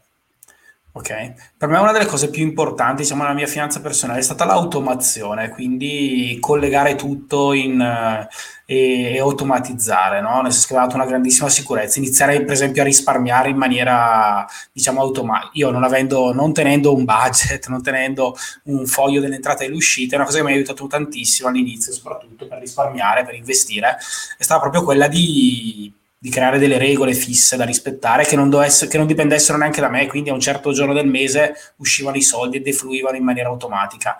Non so se anche per voi è così in qualche modo. Questo per, per, per, semplificare o per eh, affrontare problemi behavioral, cioè di... Eh... Sì, diciamo che non, non, c'è stato un, un, periodo della mia vita, soprattutto dopo quando ho finito di comprare casa, no? in cui sono rimasto un po' senza soldi, ero un po' preoccupato e rimanere, diciamo, con un fondo d'emergenza forse, ma neanche, forse non avevo neanche il fondo d'emergenza, sai, quando compri casa, quella piastrella, quella lì carina e le robe, e dopo cioè, ti fai prendere, tu compri tutto, dici, ma no, ma sì, perché devo comprare quello lì, eh, questa è la casa per la vita, il parquet, compri quello... Quello, quello è una trappola mentale, però. Quello da 30, quello da 50, quello da 100, quello da 200. No, quello da 200 no, ma quello da 100 sì, no, perché insomma, eh. Eh, ovviamente ai venditori tu ci caschi tutti, compri tutto, no? però alla, alla, fine è arrivato, ero arrivato completamente a zero. E diciamo per risolvere un po' questo mio problema e, la cosa che mi è stata più utile è stata quella proprio di, di, automatizzare tutto. Quindi alla fine io arrivavo all'inizio del mese, i soldi andavano automaticamente investiti, non li vedevo più, con quello che rimaneva invest- cioè, cercavo di vivere e dopo un po' diciamo che sono riuscito a recuperare, a, ri- diciamo, a risalire eh, e, e, a sistemarmi. Eh, e da allora diciamo che l'automazione per me è diventata importantissima. Ecco. Dico, io in quelle condizioni avrei non investito per un po', avrei solo eh, riempito il serbatoio d'emergenza all'inizio, ad esempio. Io l'automazione non l'ho... Eh, ho, giusto, ok, bonifico certi giorni del mese che parte automatico per qualche cosa, ma non automatizzo quasi, molto poco automatizzo, perché non lo so, è un'altra di quelle cose che mi piace avere il controllo, in realtà. Sì, io credo un mix, perché sono d'accordo con te Giorgio, prima deve esserci quel numero, quella linea di galleggiamento in banca. Dopo quello, che, che, è il principio fondamentalmente del zero base budget, se tu vedi che con tutti i tuoi numeri ogni mese puoi mettere 500 euro in un investimento, fallo il giorno in cui ricevi sì. lo stipendio prima, non perché altrimenti entri nella logica del a fine mese vediamo che è successo e quello che resta investo, che ovviamente è sempre eh, zero. Yourself Quindi, first ma eh, paga prima te stesso. Il problema è che se col mio approccio in cui i soldi vanno sul conto corrente, se lo faccio all'inizio, lo faccio alla fine, cambia molto poco. Non è che, cioè, chi fa, chi prende il, il, il fondo d'emergenza e lo sposta da un'altra parte, poi sul conto corrente tiene esattamente solo i soldi del mese, per cui se a un certo punto non hai più soldi non spendi più. Non è una cosa che io faccio, per cui per me cambierebbe molto poco se farlo subito o farlo alla fine. Io al momento mi sembra che tipo a inizio mese, sparo i soldi su Interactive Brokers, uh, vabbè, lo stipendio arriva tipo, sì, questi giorni qua, lo sto aspettando, se me lo pagano, eh, quindi essenzialmente è, è sì, tutto il che hai fatto poi questo mese soprattutto, eh. Eh, non lo, eh, sì, esatto, speriamo che lo pagano, se no, se no la risposta è che non posso fare lo youtuber. Eh, però a inizio alla fine per me è la stessa cosa perché tanto, ripeto, io ho X sul conto corrente, a fine mese guardo cosa è successo. Ok.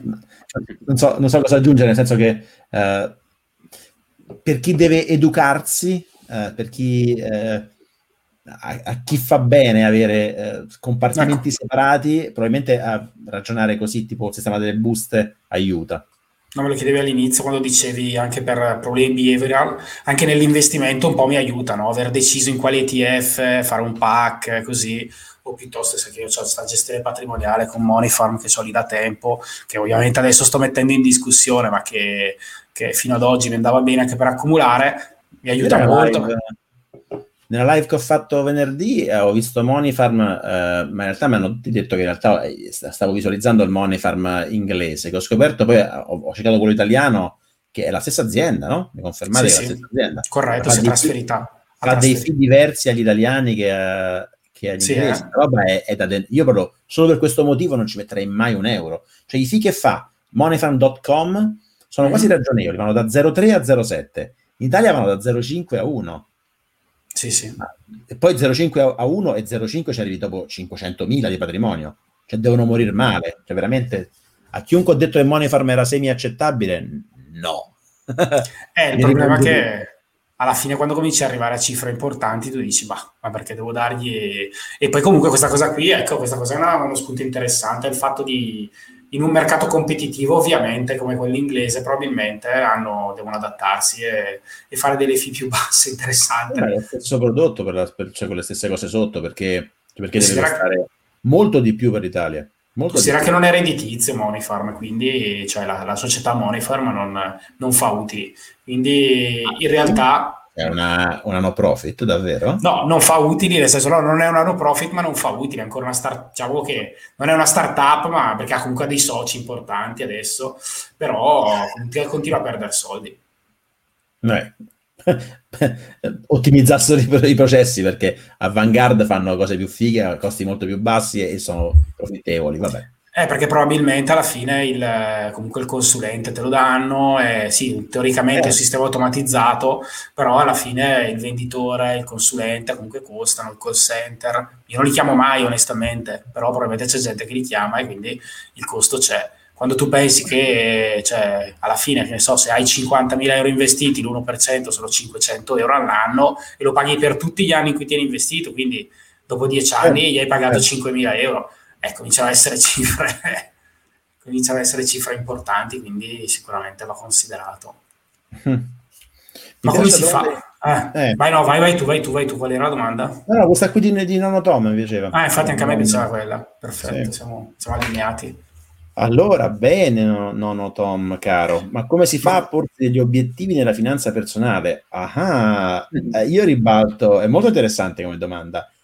Eh, però specific- visto che sei in ascolto, specificaci un po' meglio cosa intendi, perché come si fa a porsi gli obiettivi? Che, com- cosa pensi siano gli obiettivi nella finanza personale?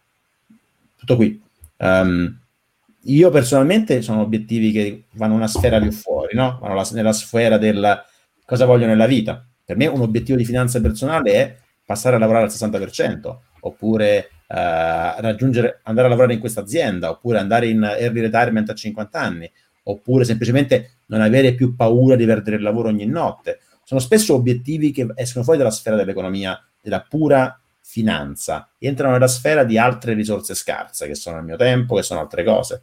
Uh, però se, se, se vuoi essere più concreto, per me senti di libero di aggiungere, di raffinare questa domanda, perché sennò può darsi che rispondiamo a una domanda diversa. Qualcuno di voi ha altre risposte? No, anch'io avrei dato la stessa risposta, nel senso che i miei obiettivi di finanza personale sono per dire su Moneyfarm, giusto che abbiamo parlato dello strumento, io ho tre portafogli, due sono per i miei figli che corrispondono all'università dei miei figli, uno è per me che corrisponde a qualcosa che anch'io magari vorrò fare fra una decina d'anni di parzialmente di ritirarmi. L'Italia è, si presta poco a questo, a questo, sistema perché poi dopo la pensione non te la danno. Poi dopo... Cioè, diciamo che l'Italia è, è, un sistema molto poco eh, libertario, per cui diciamo che o segui il canale prestabilito, se no sei veramente un reietto, non, non puoi customizzare certo. niente. No? Anche, anche il sistema pensionistico non lo puoi customizzare assolutamente, per cui è un po' difficile in Italia uh, uscire fuori sì, dal coro. Quando parli di 60%, 80%, cioè in Italia non esiste quella cosa lì, ecco. Corretto. Io, io, penso che un punto interessante per mettersi degli obiettivi lato finanza personale sia appunto la, il primo esercizio del chiarire il tuo stato, la tua situazione. Quando hai quello davanti a te è anche più facile capire dove vuoi arrivare, perché una volta che capisci che hai un net worth di 130.000, allora magari puoi iniziare a dire vorrei tra 5-10 anni arrivare a questo punto, oppure vedi che c'hai una componente di debiti di un certo tipo, allora ti l'obiettivo in tre anni voglio estinguerli. Cioè, quando hai... Ok, si è ripreso. Insomma. Ah, eccomi qua. Ancora... ah, stavo dicendo delle cose intelligentissime. no, no, no, ti abbiamo ascoltato però, eh, ti abbiamo sentito.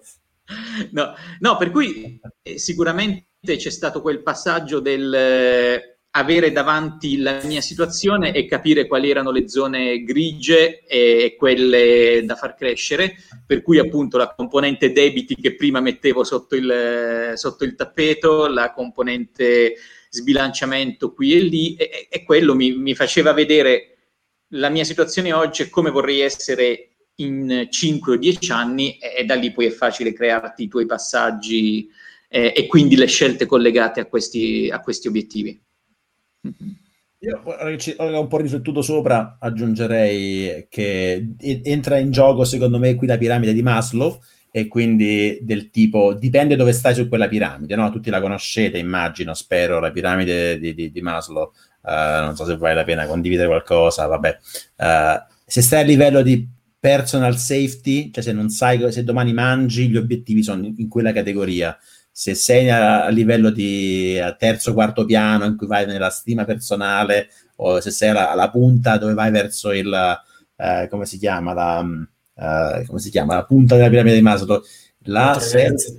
autorealizzazione una cosa sì, autorealizzazione che penso che si dica. Um, vabbè, chi se ne frega. Chiamiamola autorealizzazione. Sì, io, sto, so se... io sto analizzando la punta cioè sto dicendo ok, quanti anni mi restano da vivere, qual è il modo migliore per vivere questi anni rimasti e quindi vorrei un po' quasi, i miei obiettivi sono oggettivamente dimenticarmi dell'esistenza dei soldi a un certo punto, vorrei proprio che eh, i soldi fossero una roba in cui non ci penso più, eh, non ho ancora letta, così eh, voglio rispondere. Eh, Scusa. Arrivare al punto in cui i soldi non esistono più, per cui faccio solo quello che dove mi, mi porta la voglia di raggiungere qualche obiettivo più, più, ampio che può essere lasciare una traccia sul mondo oppure eh, non lo so, qualcosa che autorealizzazione. Eh, però dipende dove stai su questa piramide gli obiettivi. Ok, adesso leggiamo una donna. Come obiettivo intendevo varie cose, come per esempio come correlare investimenti e filosofia di vita, o qual è l'obiettivo che voglio realizzare con il rendimento atteso dell'investimento. Uh, intanto stiamo mischiando investimenti e rendimento atteso dell'investimento con finanza personale. Eh, già, già, stiamo in due o tre bolle fuori dal mio grafico, uh, perché io ormai gli investimenti li vedo quasi più come protezione dall'inflazione, come protezione che come rendimento atteso per far chissà che. Beh, in realtà, in realtà no, perché c'è sempre la financial independence di mezzo. Però come correlare gli investimenti e filosofia di vita? Uh, non so, sembra abbastanza... Beh, sicuramente voglio dire, una volta che hai identificato il tuo obiettivo, poi puoi scegliere degli investimenti che siano, diciamo, che siano coerenti con quelli che siano, con quelli che sono, con quelli che sono i tuoi obiettivi. Quindi e voglio dire, quello è sicuramente una scelta che viene di conseguenza rispetto all'obiettivo che ti sei posto. Quindi prima l'obiettivo in finanza personale, ti direi, e poi dopo magari scegli, scegli la tipologia di investimento. Questo voglio dire una risposta se, banale, che è un concetto banale. Quindi se tu vuoi, diciamo, comprarti un'auto fra tre anni, ovviamente l'obiettivo è voglio comprarmi l'auto fra tre anni, e l'investimento sarà eh, un fondo di liquidità perché magari non voglio rischiare che, che fra tre anni i soldi che, che ho messo da parte eh, si siano deprezzati. Quindi magari più investimenti, diversi tipi di investimenti, diversi tipi di obiettivi finanziari.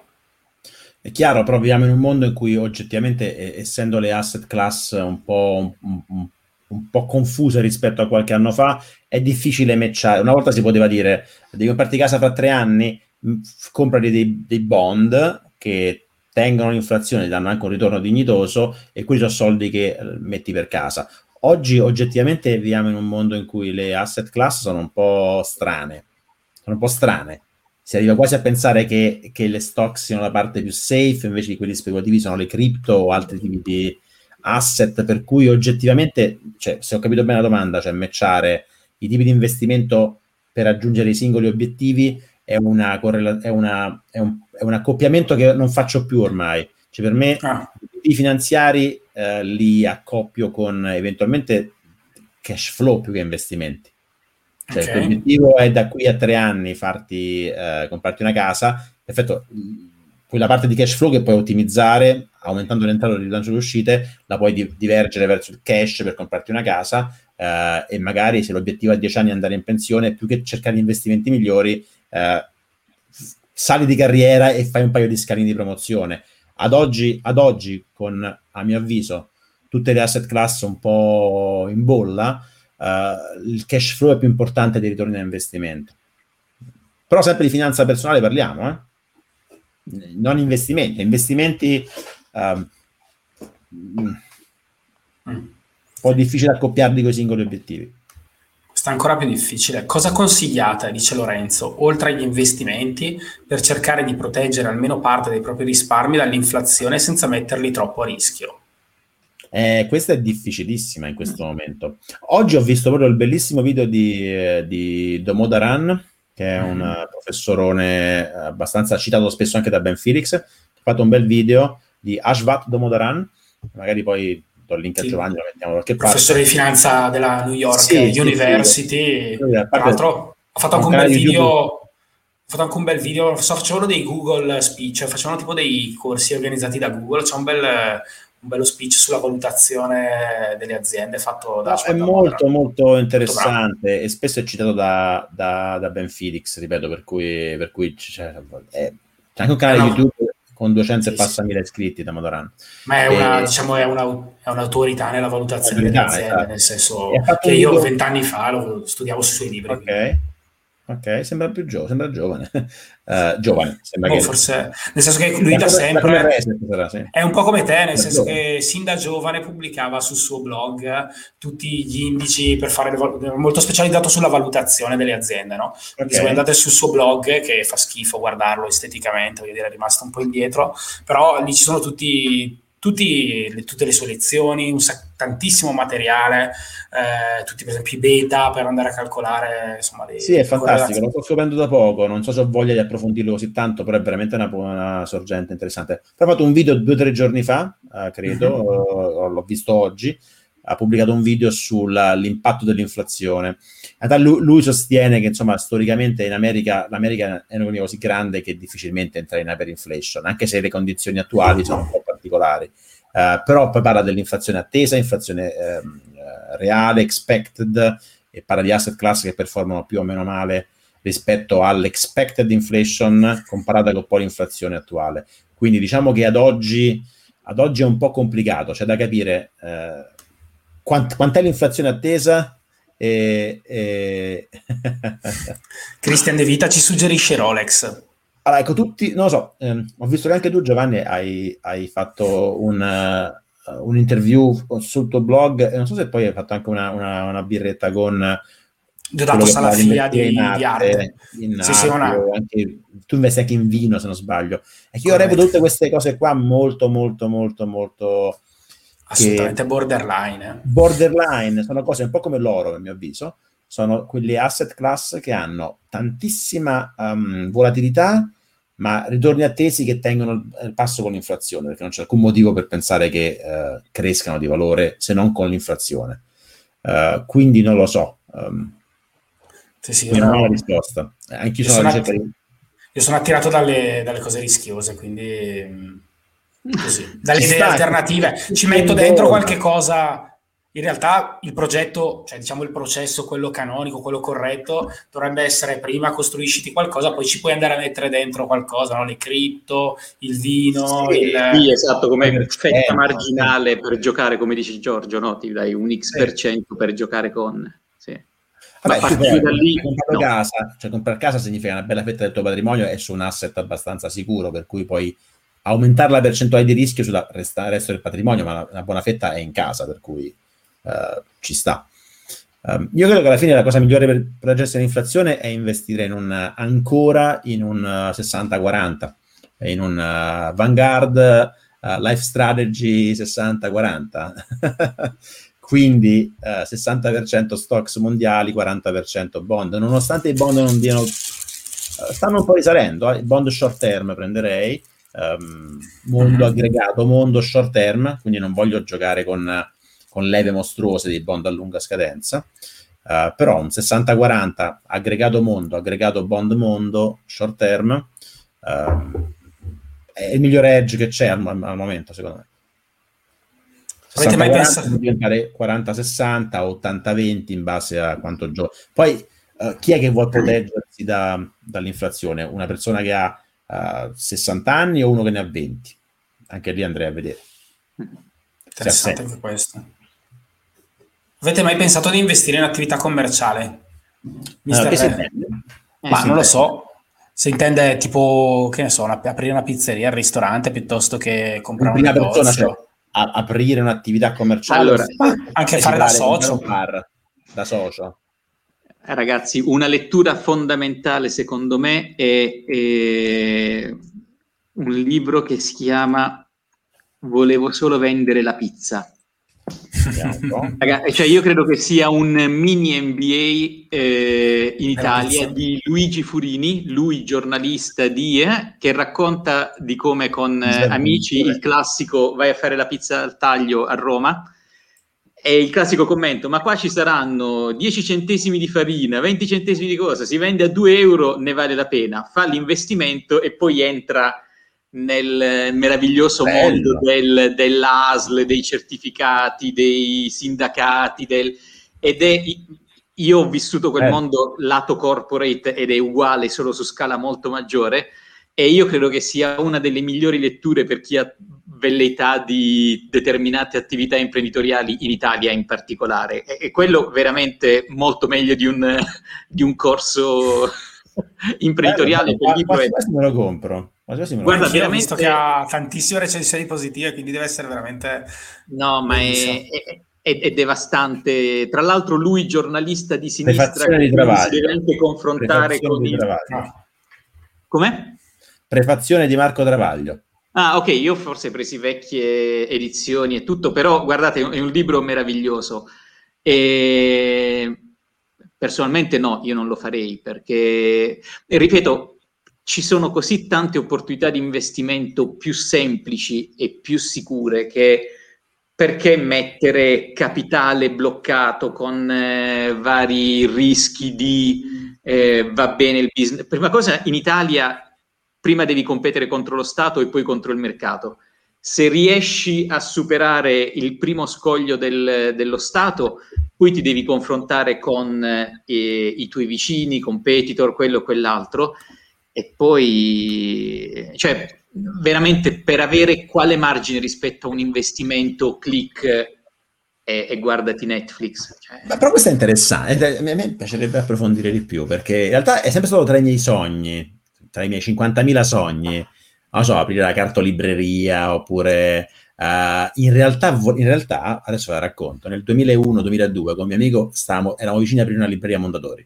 Eh, avevamo creato il progetto, avevamo creato il locale, e così dal nulla volevo aprire una, una libreria. Ah, mi piaceva proprio aprire una libreria, una cartolibreria. Mi piaceva proprio, ero convinto che avrei trovato delle idee geniali, fare fa tipo delle presentazioni di libri o fare serate a tema, volevo anche mettere un'area teatro, avevo un pub, teatro, libreria, ludoteca per giochi a tavola. È sempre stato tra i miei sogni, solo che sono sicuro che poi la, la, la, la visione idealistica della... Mm-hmm. chissà qu- quanta percentuale del mio cervello andrà nel creare concept e quanta percentuale andrà nel combattere con lo Stato essenzialmente. Eh, credo che sia, sia contento di non averlo fatto, anche se una parte di me si è sempre detto, secondo me avrei, avrei fatto robe fighe. Però, uh, però potrebbe essere una call, una, una chiamata, come dire, una, una, sorta di vocazione. Quindi mm-hmm. Se c'è l'aspetto puramente finanziario, secondo me è, è veramente... Uh, specialmente in Italia, è letteralmente impossibile lanciare business di successo. Però l'aspetto che va oltre il semplice finanziario, ma di vocazione, quello lì, quello lì lo, lo certo. rispetto se uno vuole... Sì, sì, esatto. se, se, parti da quell'altra parte, sì, certo, sicuramente. Certo. Una... Joe, invece, Joe invece intende comprare un'attività avviato, aprire un negozio bar e farli gestire a persone competenti ecco, in modo da diventare fare... entrate passive. Se devi fare il middleman in quel mondo lì, lascia proprio perdere. Proprio lascia perdere. Cioè, se ci metti le tue energie e riesci a ricavarci un, un, utile, pure pure. Comprare un bar e farlo gestire ad altri, secondo me è proprio la strada per, per ricavarci. Primo, se tutto va bene, uno yield molto più basso del, del mercato, secondo me. E, ma se tutto va bene, eh? andare tutto, tutto molto, molto bene. Poi a meno che non, uno non conosce giochi, giochi, finanziari, giochi anche contabili in cui puoi dedurci altre cose, ma quello è un lavoro da commerciale, è un lavoro difficile. Uh, non lo so, non lo so. Non lo so, però... Le, no, leggete il libro, raga, leggete il eh, libro. il libro. sai che, sai che me lo compro?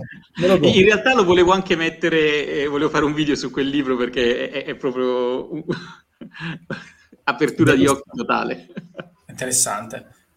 Mi sa che me lo sì. compro. Se, se si è abbastanza ricchi, una bella alternativa di diventare un venture capitalist è un mondo molto attraente. Quello, quello potrebbe essere più diverso, però lì è un'altra cosa, ovviamente, lì stai investendo um, con la giusta due diligence su aziende promettenti. Non faccio il venture capitalist per, per finanziare un bar, certo. è ovvio, no? Lì sto scommettendo su 10 cavalli che almeno uno faccia 20 per, questo è il concetto. È, è un po' come uh, il mondo azionario. Uh, è difficile, è molto difficile uh, il lavoro del venture capitalist. Ma piuttosto forse tornando al bar, forse conviene comprare le mura Mr. Reset, quindi comprarti, investire nell'immobiliare e poi magari affittare? Beh, allora, rispetto al, alla gestione dell'attività, sicuramente, tipicamente, eh, chi, è, chi, ha le mura è quello che non ha un grosso problema dietro da gestire, perché appunto poi ti succede qualcosa, devi chiudere o il business non va bene, in un caso le mura sono un costo che deve uscire, quindi il cash flow eh, è lì a, a, darti bastonate nelle ginocchia e nell'altro caso è alla peggio un capitale che hai immobilizzato e che non sta rendendo. Sì, sì, quello è, è, fa, fa, la grande differenza. Io quando ho parlato con amici che gestivano ristoranti e bar, sì, chi, chi, sfondava era chi per un motivo o per l'altro eh, era, aveva le mura. Infatti è un termine che ho imparato parlando con loro. Sì, ma okay. adesso costano, le mura costano tantissimo di tutto. Cioè, può darsi che adesso tutte le mura sono troppo costose per i margini. Poi ti capita una pandemia, veramente è chiuso. Certo, eh, chiudono tutti i negozi. Ma, ma infatti sì. questi, questi, negozi spesso si parlava del fatto che loro hanno un cash flow con margini così bassi che no, non reggono più di un numero di settimane, sì, neanche chiaro. mesi o anni, no? Per cui è veramente un... appunto, e poi una situazione di questo genere vai letteralmente a, a follo. Non, cioè, hai un uh, expected return più o meno forse allineato con il resto del, del dei mercati, ma hai una volatilità, è una, una, resilienza. E con un, un'immobilizzazione, un investimento a monte che, wow. che è molto importante. Non lo so, trovo veramente non, non il momento adatto. Um, no, Tom dice ah, bellissima in... Tom. Quella, quella, vai sopra, ce n'è quella la, della, la, ok, è la continuazione sì. questa. Vai, ma se in un universo parallelo si potessero investire soldi in persone, voi lo fareste? Eh, credo che sia illegale e devono essere maggiori. attenzione. no, questa era un'idea di Warren Buffett inizialmente, che in una, in una business school aveva detto vi darei 250 mila dollari per il 10% dei vostri future earnings. Uh, uh, però poi esistono, in realtà questo modello sta esistendo, non è un universo parallelo. Le Lambda School fanno così. Sono delle università, ma anche in Italia sono tipo anche la Boolean italiana, sono quelle che tipo ti, ti, diamo, ti educhiamo gratis, ma ah, c'è anche 5 10 anni una percentuale, si chiamano ISA, Income Sharing Agreement in America. Ok. Uh, e poi eh, ho, ho, ho, linkato nel mio ultimo Learning Journal un articolo che si chiama The Ponzi Economy, che c'è un artista eh, francese che ha fatto una roba del genere, ha detto vendo share di me, me eh, in cui vendo il 10% delle share di me come persona e quindi chi se le compra ha, ha accesso a tutti i miei earnings futuri, eh, ha venduto le share eh, sotto forma di non fungible token, mi sembra. Eh, okay. È un'idea in realtà interessante, è un'idea interessante per chi ha carriere, per chi si considera una startup, per chi ha carriere che scalano. Quindi se del tipo io vorrei lanciarmi come, come, come imprenditore, però mi serve un venture capitalist che mi finanzia, gli vendo percentuali dei miei futuri earnings che però si, assuma, si assumano, abbiano un approccio growth. Non è che divento poi pizzaiolo e guadagno X costante l'anno, al mese, è complicato. Ma è interessante, è legalmente è complicato da fare enforcement di ogni tipo, credo.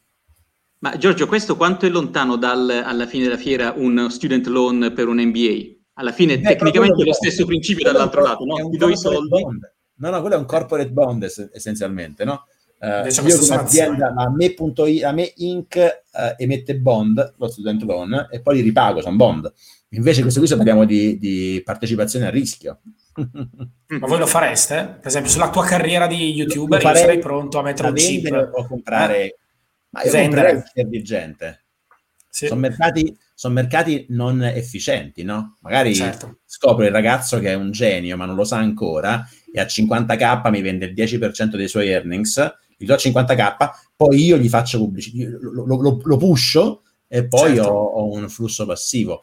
I non fungible tokens, come dici tu, sono uno strumento su questo molto sì, interessante. Non so se, cioè, al momento non so se esistono uh, uh, Io... concetti, però parliamo le... di, di, così, di, di speculazione mentale tra i miei investimenti un po' così, investo su, cioè investo, ho investito 100 euro, su Anyot Music, che è praticamente la possibilità di investire su un catalogo musicale di artisti, quindi ti dà la possibilità eh, di comprarti i diritti d'autore, sì, su, su musicali. In realtà sono cataloghi stabili che hanno già una loro stabilità di flussi di cassa, sì, e... immagino che il, lo, eh, lo, yield sia lo stesso di tutti gli altri investimenti attuali, quindi ti aspetti un certo. 1%, vuol dire che tu più o meno eh, l'hai pagato 100 volte il loro annual esatto. earning. Non ti dà la possibilità di investire su artisti emergenti, no? quindi su, su, persone che hanno, eh, diciamo... Molto stabile, pre- predicibile, per cui veramente sarà apprezzato a cannone. Se domani scrollano i tassi di inter- se, se, se, salgono i tassi di interesse, tutti questi investimenti perdono il 50% all'istante, solo sì, perché sì. passi da un da uno yield del, dell'1% al 2%, hai dimezzato l'investimento. Vabbè, però, eh, però teoricamente la piattaforma ecco, esiste, eh, un po' quello. Su royalty uh, ne ho sentito, quello è un effettivo investimento passivo, però perché dovrebbe rendere più dei bond se non c'è molto rischio? Quindi alla fine rende come i bond, quindi sei connesso al mercato dei bond. Se i bond vanno al 5%, no, non mi compro le royalty con expected return 1%, le voglio al 5%, mm. quindi sono disposto, tu hai pagato 100 per prendere uno l'anno, io gli do 20, perché dall'altra parte se do 20 a un bond mi dà 1, eh certo. quindi non è che sono connesse ai tassi di interesse queste cose qua.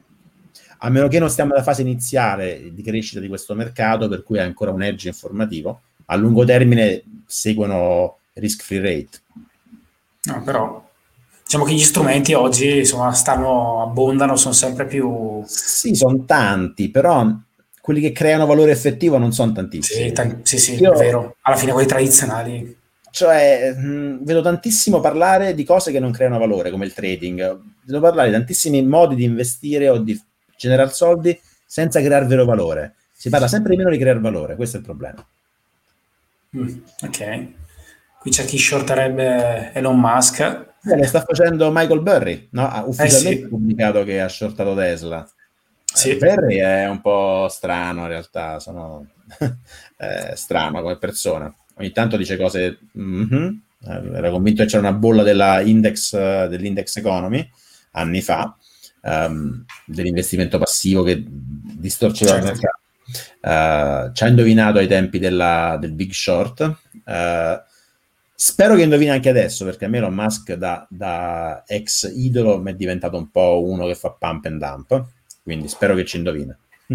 personaggio un po' strano, no? Nel senso che oggi sentivo, vabbè, non c'entra niente, sentivo un'intervista a Donatella Versace in un altro podcast, eh, che è forse un po' più famoso del nostro, che diceva, eh, Elon Musk, un tizio un po' strano, che detto da Donatella Versace.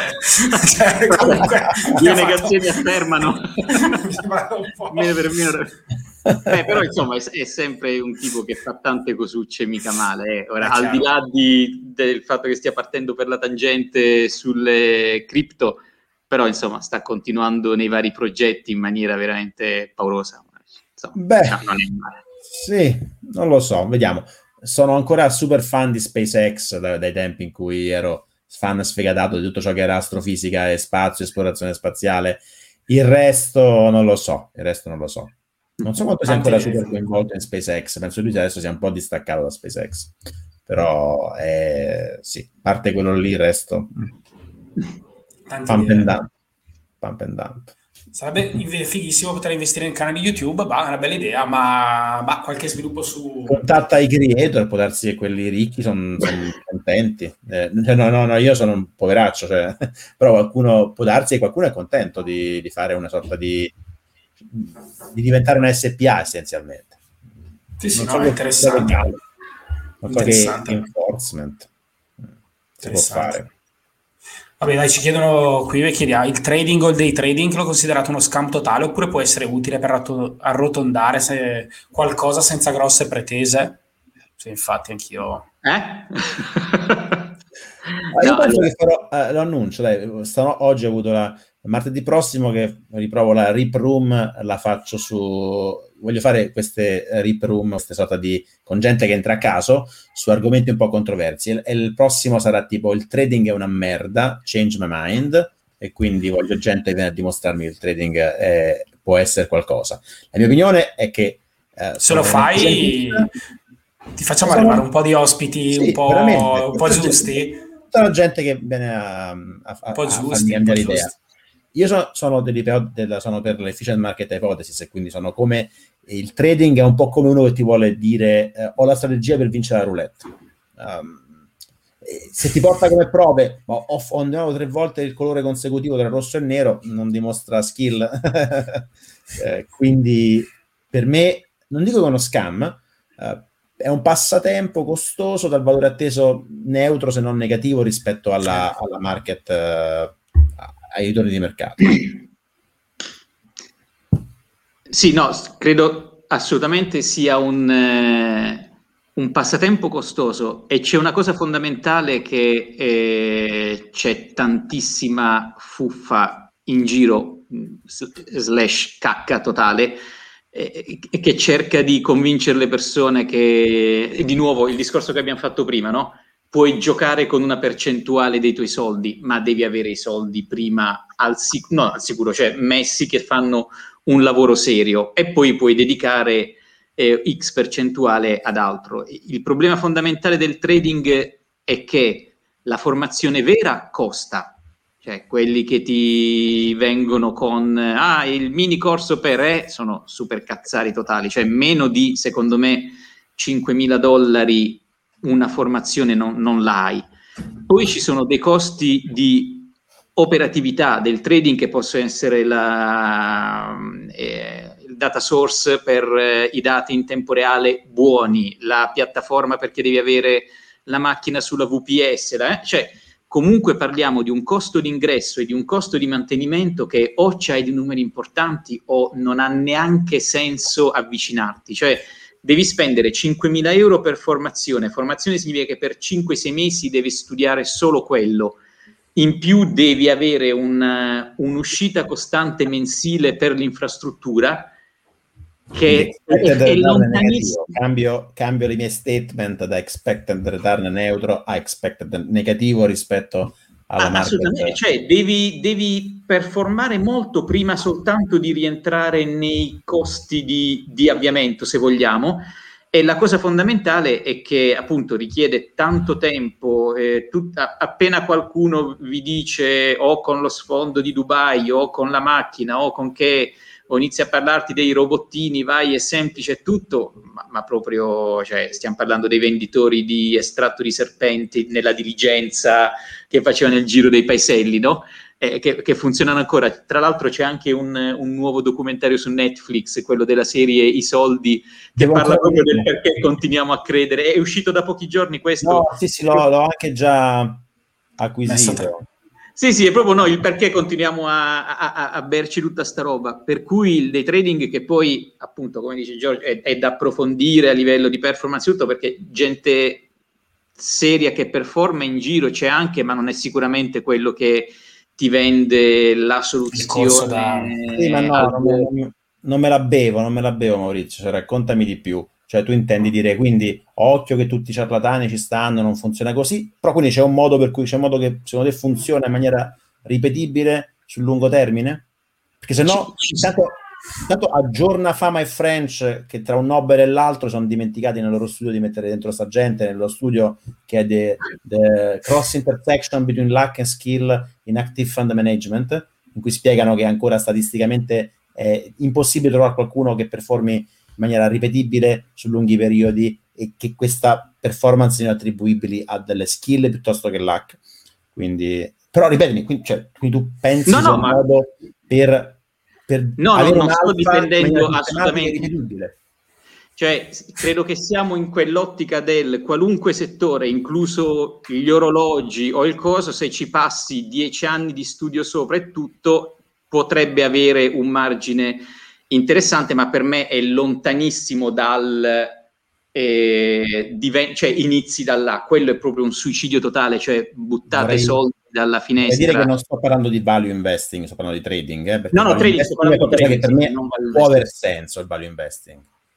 Come ho detto mm-hmm. anche nelle mie live, se uno è esperto in un settore e si fa tanto mazzo per studiare il settore, può scovare qualche azienda che è undervalued, ma parliamo di value. Cioè io credo che Coca-Cola uh, in realtà valga 70 ad azione, ne, vale 50, ne costa 55, per me quella che ho fatto i miei studi è sottoprezzata, la compro, so che è sottoprezzata, quando arriverà al suo valore avrà raggiunto. Trading è un'altra cosa e su quello per me è, è puramente monnezza la parte di trading.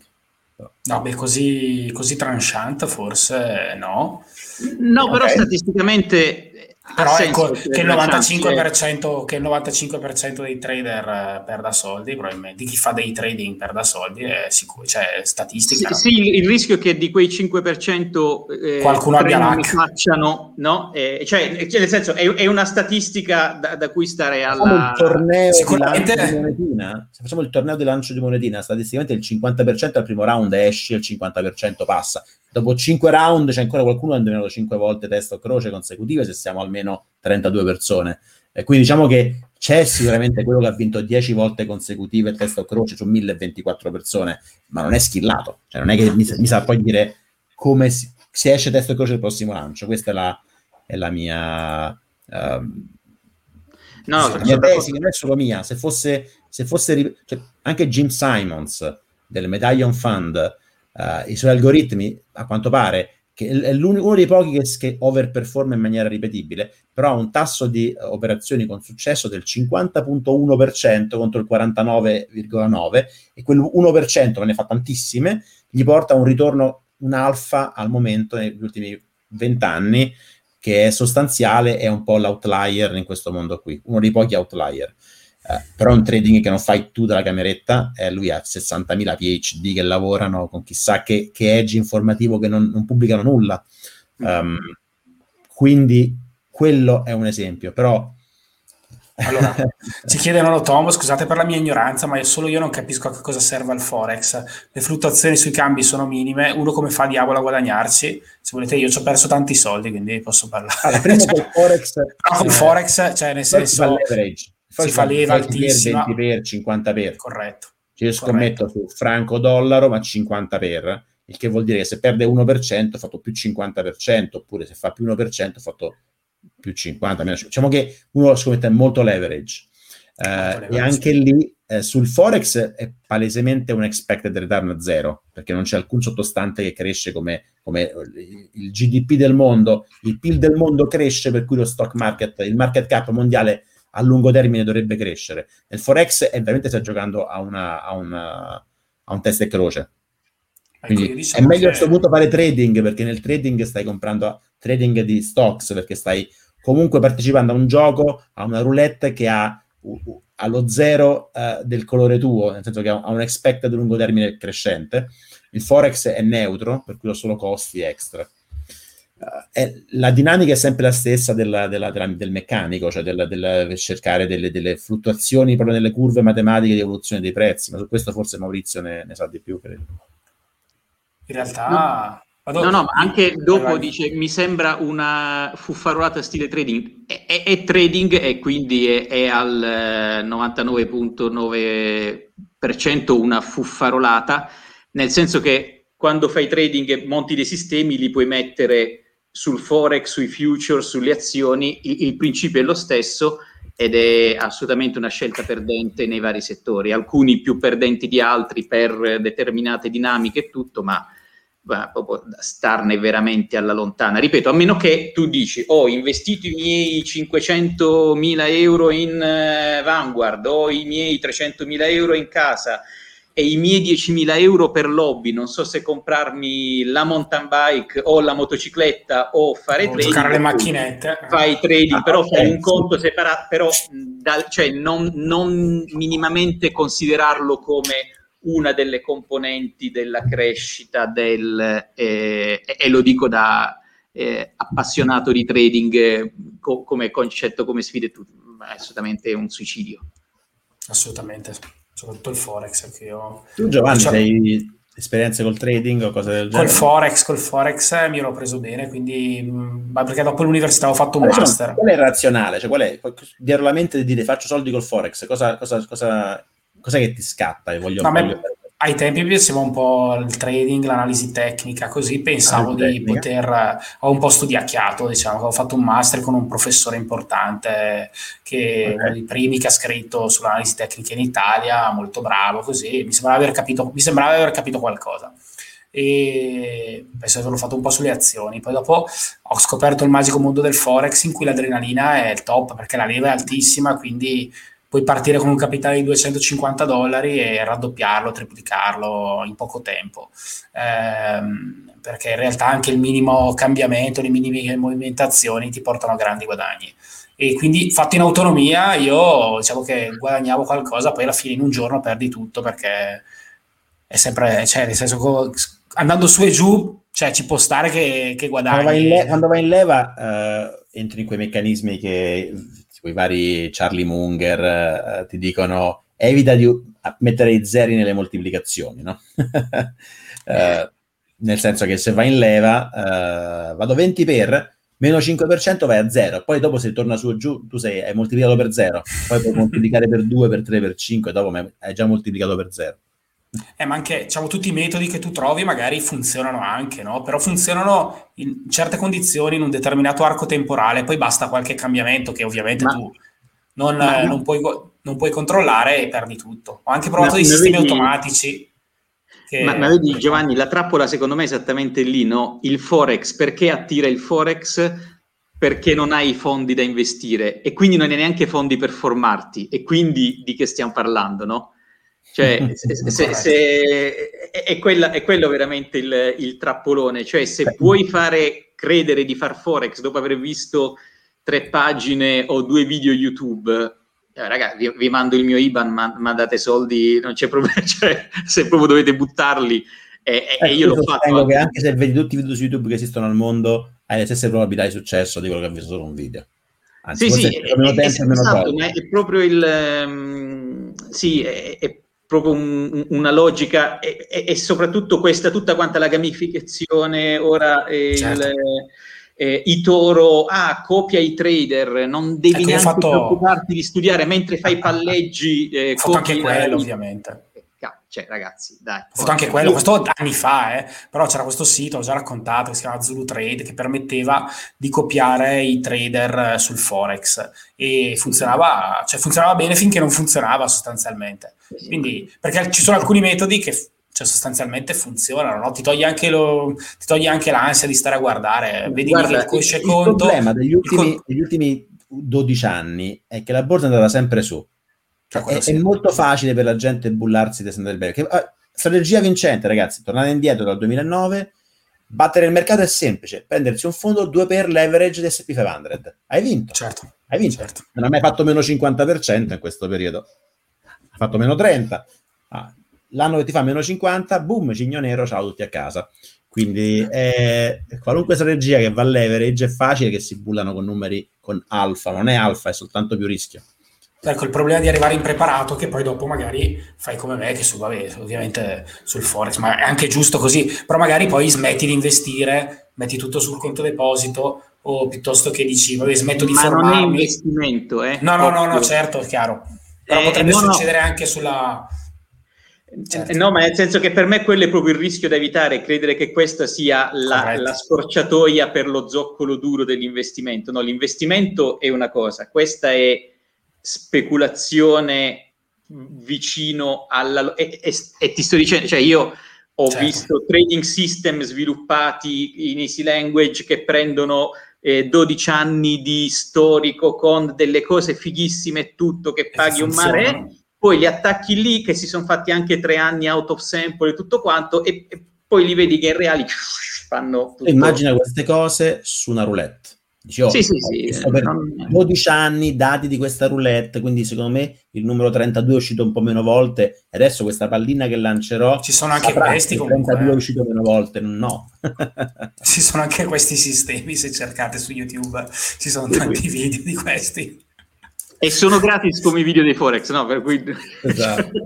sì, sì, certo, non ci sono. No, no, ci sono anche quelli, ci sono anche i corsi a pagamento, ma anche in quel caso io avrei qualche dubbio. Ma che dite?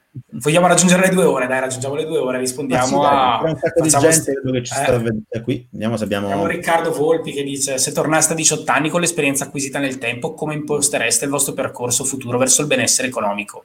Inteso in termini di carriera, finanza personale, investimenti. Andiamo avanti le prossime due ore, dai. Sì, esatto, qui, qui è tosta. Chi comincia? Eh, Due, io eh, sicuramente farei quei passi di cui abbiamo parlato, cioè il, tutto quello che mi passava per le mani, no, non sono mai stato spendaccione nel senso che non è che andavo in giro con la macchina nuova, l'orologio, quello, quell'altro, però ho, ho, sviluppato una capacità di spendere tutto quello che guadagnavo negli anni eh, a un buon livello, nel senso che proprio perché non tracci, non controlli, non è, passano 10-20 anni, poi ti giri e dici scusa, ma tutto quello che ho... Se, se tu metti insieme, credo che sia uno di quei libri, eh, la, la, la, eh, i soldi o la vita, dice se tu sì, metti insieme tutto quello che hai guadagnato nella tua vita, e quanto ti è rimasto? Ti rendi conto quanto poco controllo hai. Probabilmente a 18 anni studierei prima il minimalismo e poi la parte finanza personale. Eh... È fantastico che stiamo in posizioni opposte rispetto a, a, a, alle priorità io penso che quella parte lì l'ho capita sin da subito. Io tornassi indietro, accelererei tutto e vorrei arrivare dove sto oggi con dieci anni in meno, perché sarebbe tutto più bello, anche gestire figli con, dieci anni in meno, arrivare a questa sorta di semi-libertà dieci anni in meno, perché sono stato molto lento, eh, sono stato poco ambizioso, quindi tornassi indietro veramente mettere a galoppare e non perdere tempo. Però tornassi indietro nel mio mondo avrei potuto veramente diventare Bill Gates se avessi accelerato. Oggi tutti vanno a quella velocità, cioè oggi il me stesso di 25 anni fa, diciottenne, eh, fosse nato oggi, probabilmente rischio che sarei, sarei, dovrei per forza accelerare anche solo per avere le stesse opportunità che ho avuto. Quindi è un mondo più difficile e più competitivo, con internet che ha, ha come dire, ha, ha democratizzato l'informazione, Uh, è vero che è pieno di gente che guarda i gattini, ma c'è anche tanta gente che però queste informazioni le riceve subito e quindi la concorrenza è molto, è molto dura. E poi sono delle, delle, delle carriere che sono completamente... Uh, diciamo il mondo va verso STEM, per cui se fai altre cose è molto difficile. Però tornassi indietro veramente non perderei tempo, uh, mi lavorerei forse prima, non perderei tempo subito dopo la laurea, punterei mentalmente da lì a 5 anni a entrare in Google, uh, dico Google perché a suoi tempi era poi il grande azienda. Oggi punterei a un ventaglio di 10 aziende che mi interessano, cercherei contatti in quelle aziende, punterei sotto i 30, 27 anni, diciamo, a entrare in qualche azienda che conta e per i 35 eh, aver già messo da parte abbastanza soldi per fare delle scelte importanti. Quindi quello farei. Um, però più o meno percorso simile ma molto più accelerato. Ok. Io sì, sono un po' più vicino a Mr. Reset, cioè probabilmente inizierei prima a, a interessarmi a queste cose, ma però in maniera seria, in maniera focalizzata, ecco, perché poi forse anche quello dici tu, cioè arrivare prima a fare certe cose, a parlarne con le altre persone, quello che facciamo stasera, magari, cioè a 18 anni non ti viene di, cioè fai fatica no, a parlare anche, magari ti confronti con i tuoi genitori, così, però non fai fatica a parlare con gli amici, eh, farti delle domande un pochino più profonde, chiedere comunque pianificare gli obiettivi, mettersi in gioco, aprirsi, sono delle cose che magari non ci pensi semplicemente, pensi alla vacanza Ibiza piuttosto che altre cose, ecco. però c'è anche normale. C'è anche, quello, c'è anche quello. C'è anche quello, però ci sono anche delle cose importanti che vanno pianificate e, e forse il confronto. Si, si possono fare entrambe le cose. È che vedo oggi molti giovani che sono preoccupati perché il mondo è competitivo, però passano tempo a preoccuparsi perché il mondo è competitivo invece che fare cose. E, e, e preoccuparsi e basta è un po' un problema.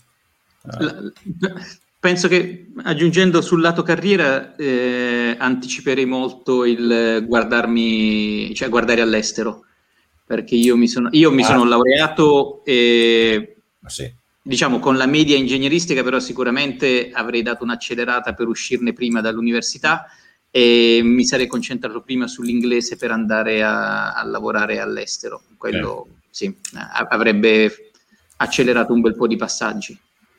Quella motocicletta. Mitica, mitica Ornella.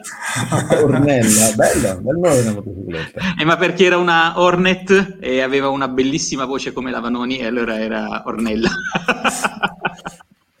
qua, abita qua vicino la Ornella Vanoni, peraltro. Non è morta, non è morta, no, no è morta no. quella, è morta Milva, eh, se mi si confonde Milva. con il 7. per fortuna. No no no è, è il bacio della morte l'ho dato porca puttana adesso se, speriamo di no. bene. Peggio di, peggio di bitcoin. Abbiamo raggiunto le due ore un record wow. per le nostre birrette. Tardi. No non necessariamente. Non lo so. 10 e mezza. Dai ci teniamo allora questa, questa, questa live, trading, live sul trading, eh, Mr. Rip. Sì, ma martedì prossimo facciamo in... Eh, sai che la faccio sì, sì, su Twitch, questa Rip Room, vediamo. O mm-hmm. Twitch, penso che posso farle con te. Di capire se si può streamare, tu streami entrambi le parti, si può. Sì, Ho sì. letto che se forse i partner program, se comincia a monetizzare, non puoi streamare entrambi ah, le okay. parti. Ho letto anche un commento prima di qualcuno che diceva questa cosa qua. Sì, però... Ah, sì? Eh, sarebbe interessante recuperarlo. Diceva attenzione che... Beh, eh, diciamo che al momento sono su partner program di YouTube, non di Twitch. Sono ancora per Twitch, sono ancora un poveraccio. Okay. E quindi magari, magari boh, non è un problema. Non lo so. Controllerò perché prima che mi bannano da tutto. Subito.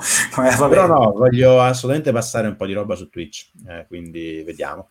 Vabbè, assolutamente se fai dei contenuti live è sicuramente una piattaforma sì, che... a me sembra che sto facendo il Twitcher su YouTube, molti me l'hanno detto, eh, però sono affaz- appassionato, affezionato a YouTube, per cui eh, perché no? Però vediamo. Addirittura Clubhouse fai, Clubhouse, Clubhouse su, oh, Clubhouse su, su, su YouTube, fai un cross di, di, piattaforme pazzesco. Ma sì, sperimentiamo. Innovi. Bene, Comunque, spero che, questo, spero che queste, queste live a tre vi piacciono, eh, magari detto, poi cercheremo di coinvolgere anche sentire qualcun altro, allarghiamo, facciamo una, una, grande famiglia. Assolutamente, assolutamente. Che dire, ci vediamo fra due martedì? Assolutamente sì. Ah, momento, io eh, che giorno capita? No, ancora è prima del, del, del sì, ci, ci, sto, ci sto. Dopo, sì, sì. quello dopo ancora potrei farlo dalla Puglia, non so, ah. potrebbe essere divertente. Se c'è, c'è internet in Puglia, Maurizio, tu che ne sai qualcosa? Pagando c'è tutto. Vecchia regola. Diciamo che ci sono cose migliori da fare probabilmente, però in vacanza. Sa, un martedì si può fare, non so se riuscirò a staccare io, eh. io due settimane in vacanza sto negoziando. Allora, se parte Twitch non puoi stare altre piattaforme, ma YouTube come funziona? Beh, non sono ancora partner su Twitch, quindi ancora posso, posso pompare, posso creare le metriche per diventare partner di là a scrocco. Uh, poi dopo, vabbè, vediamo. Dai.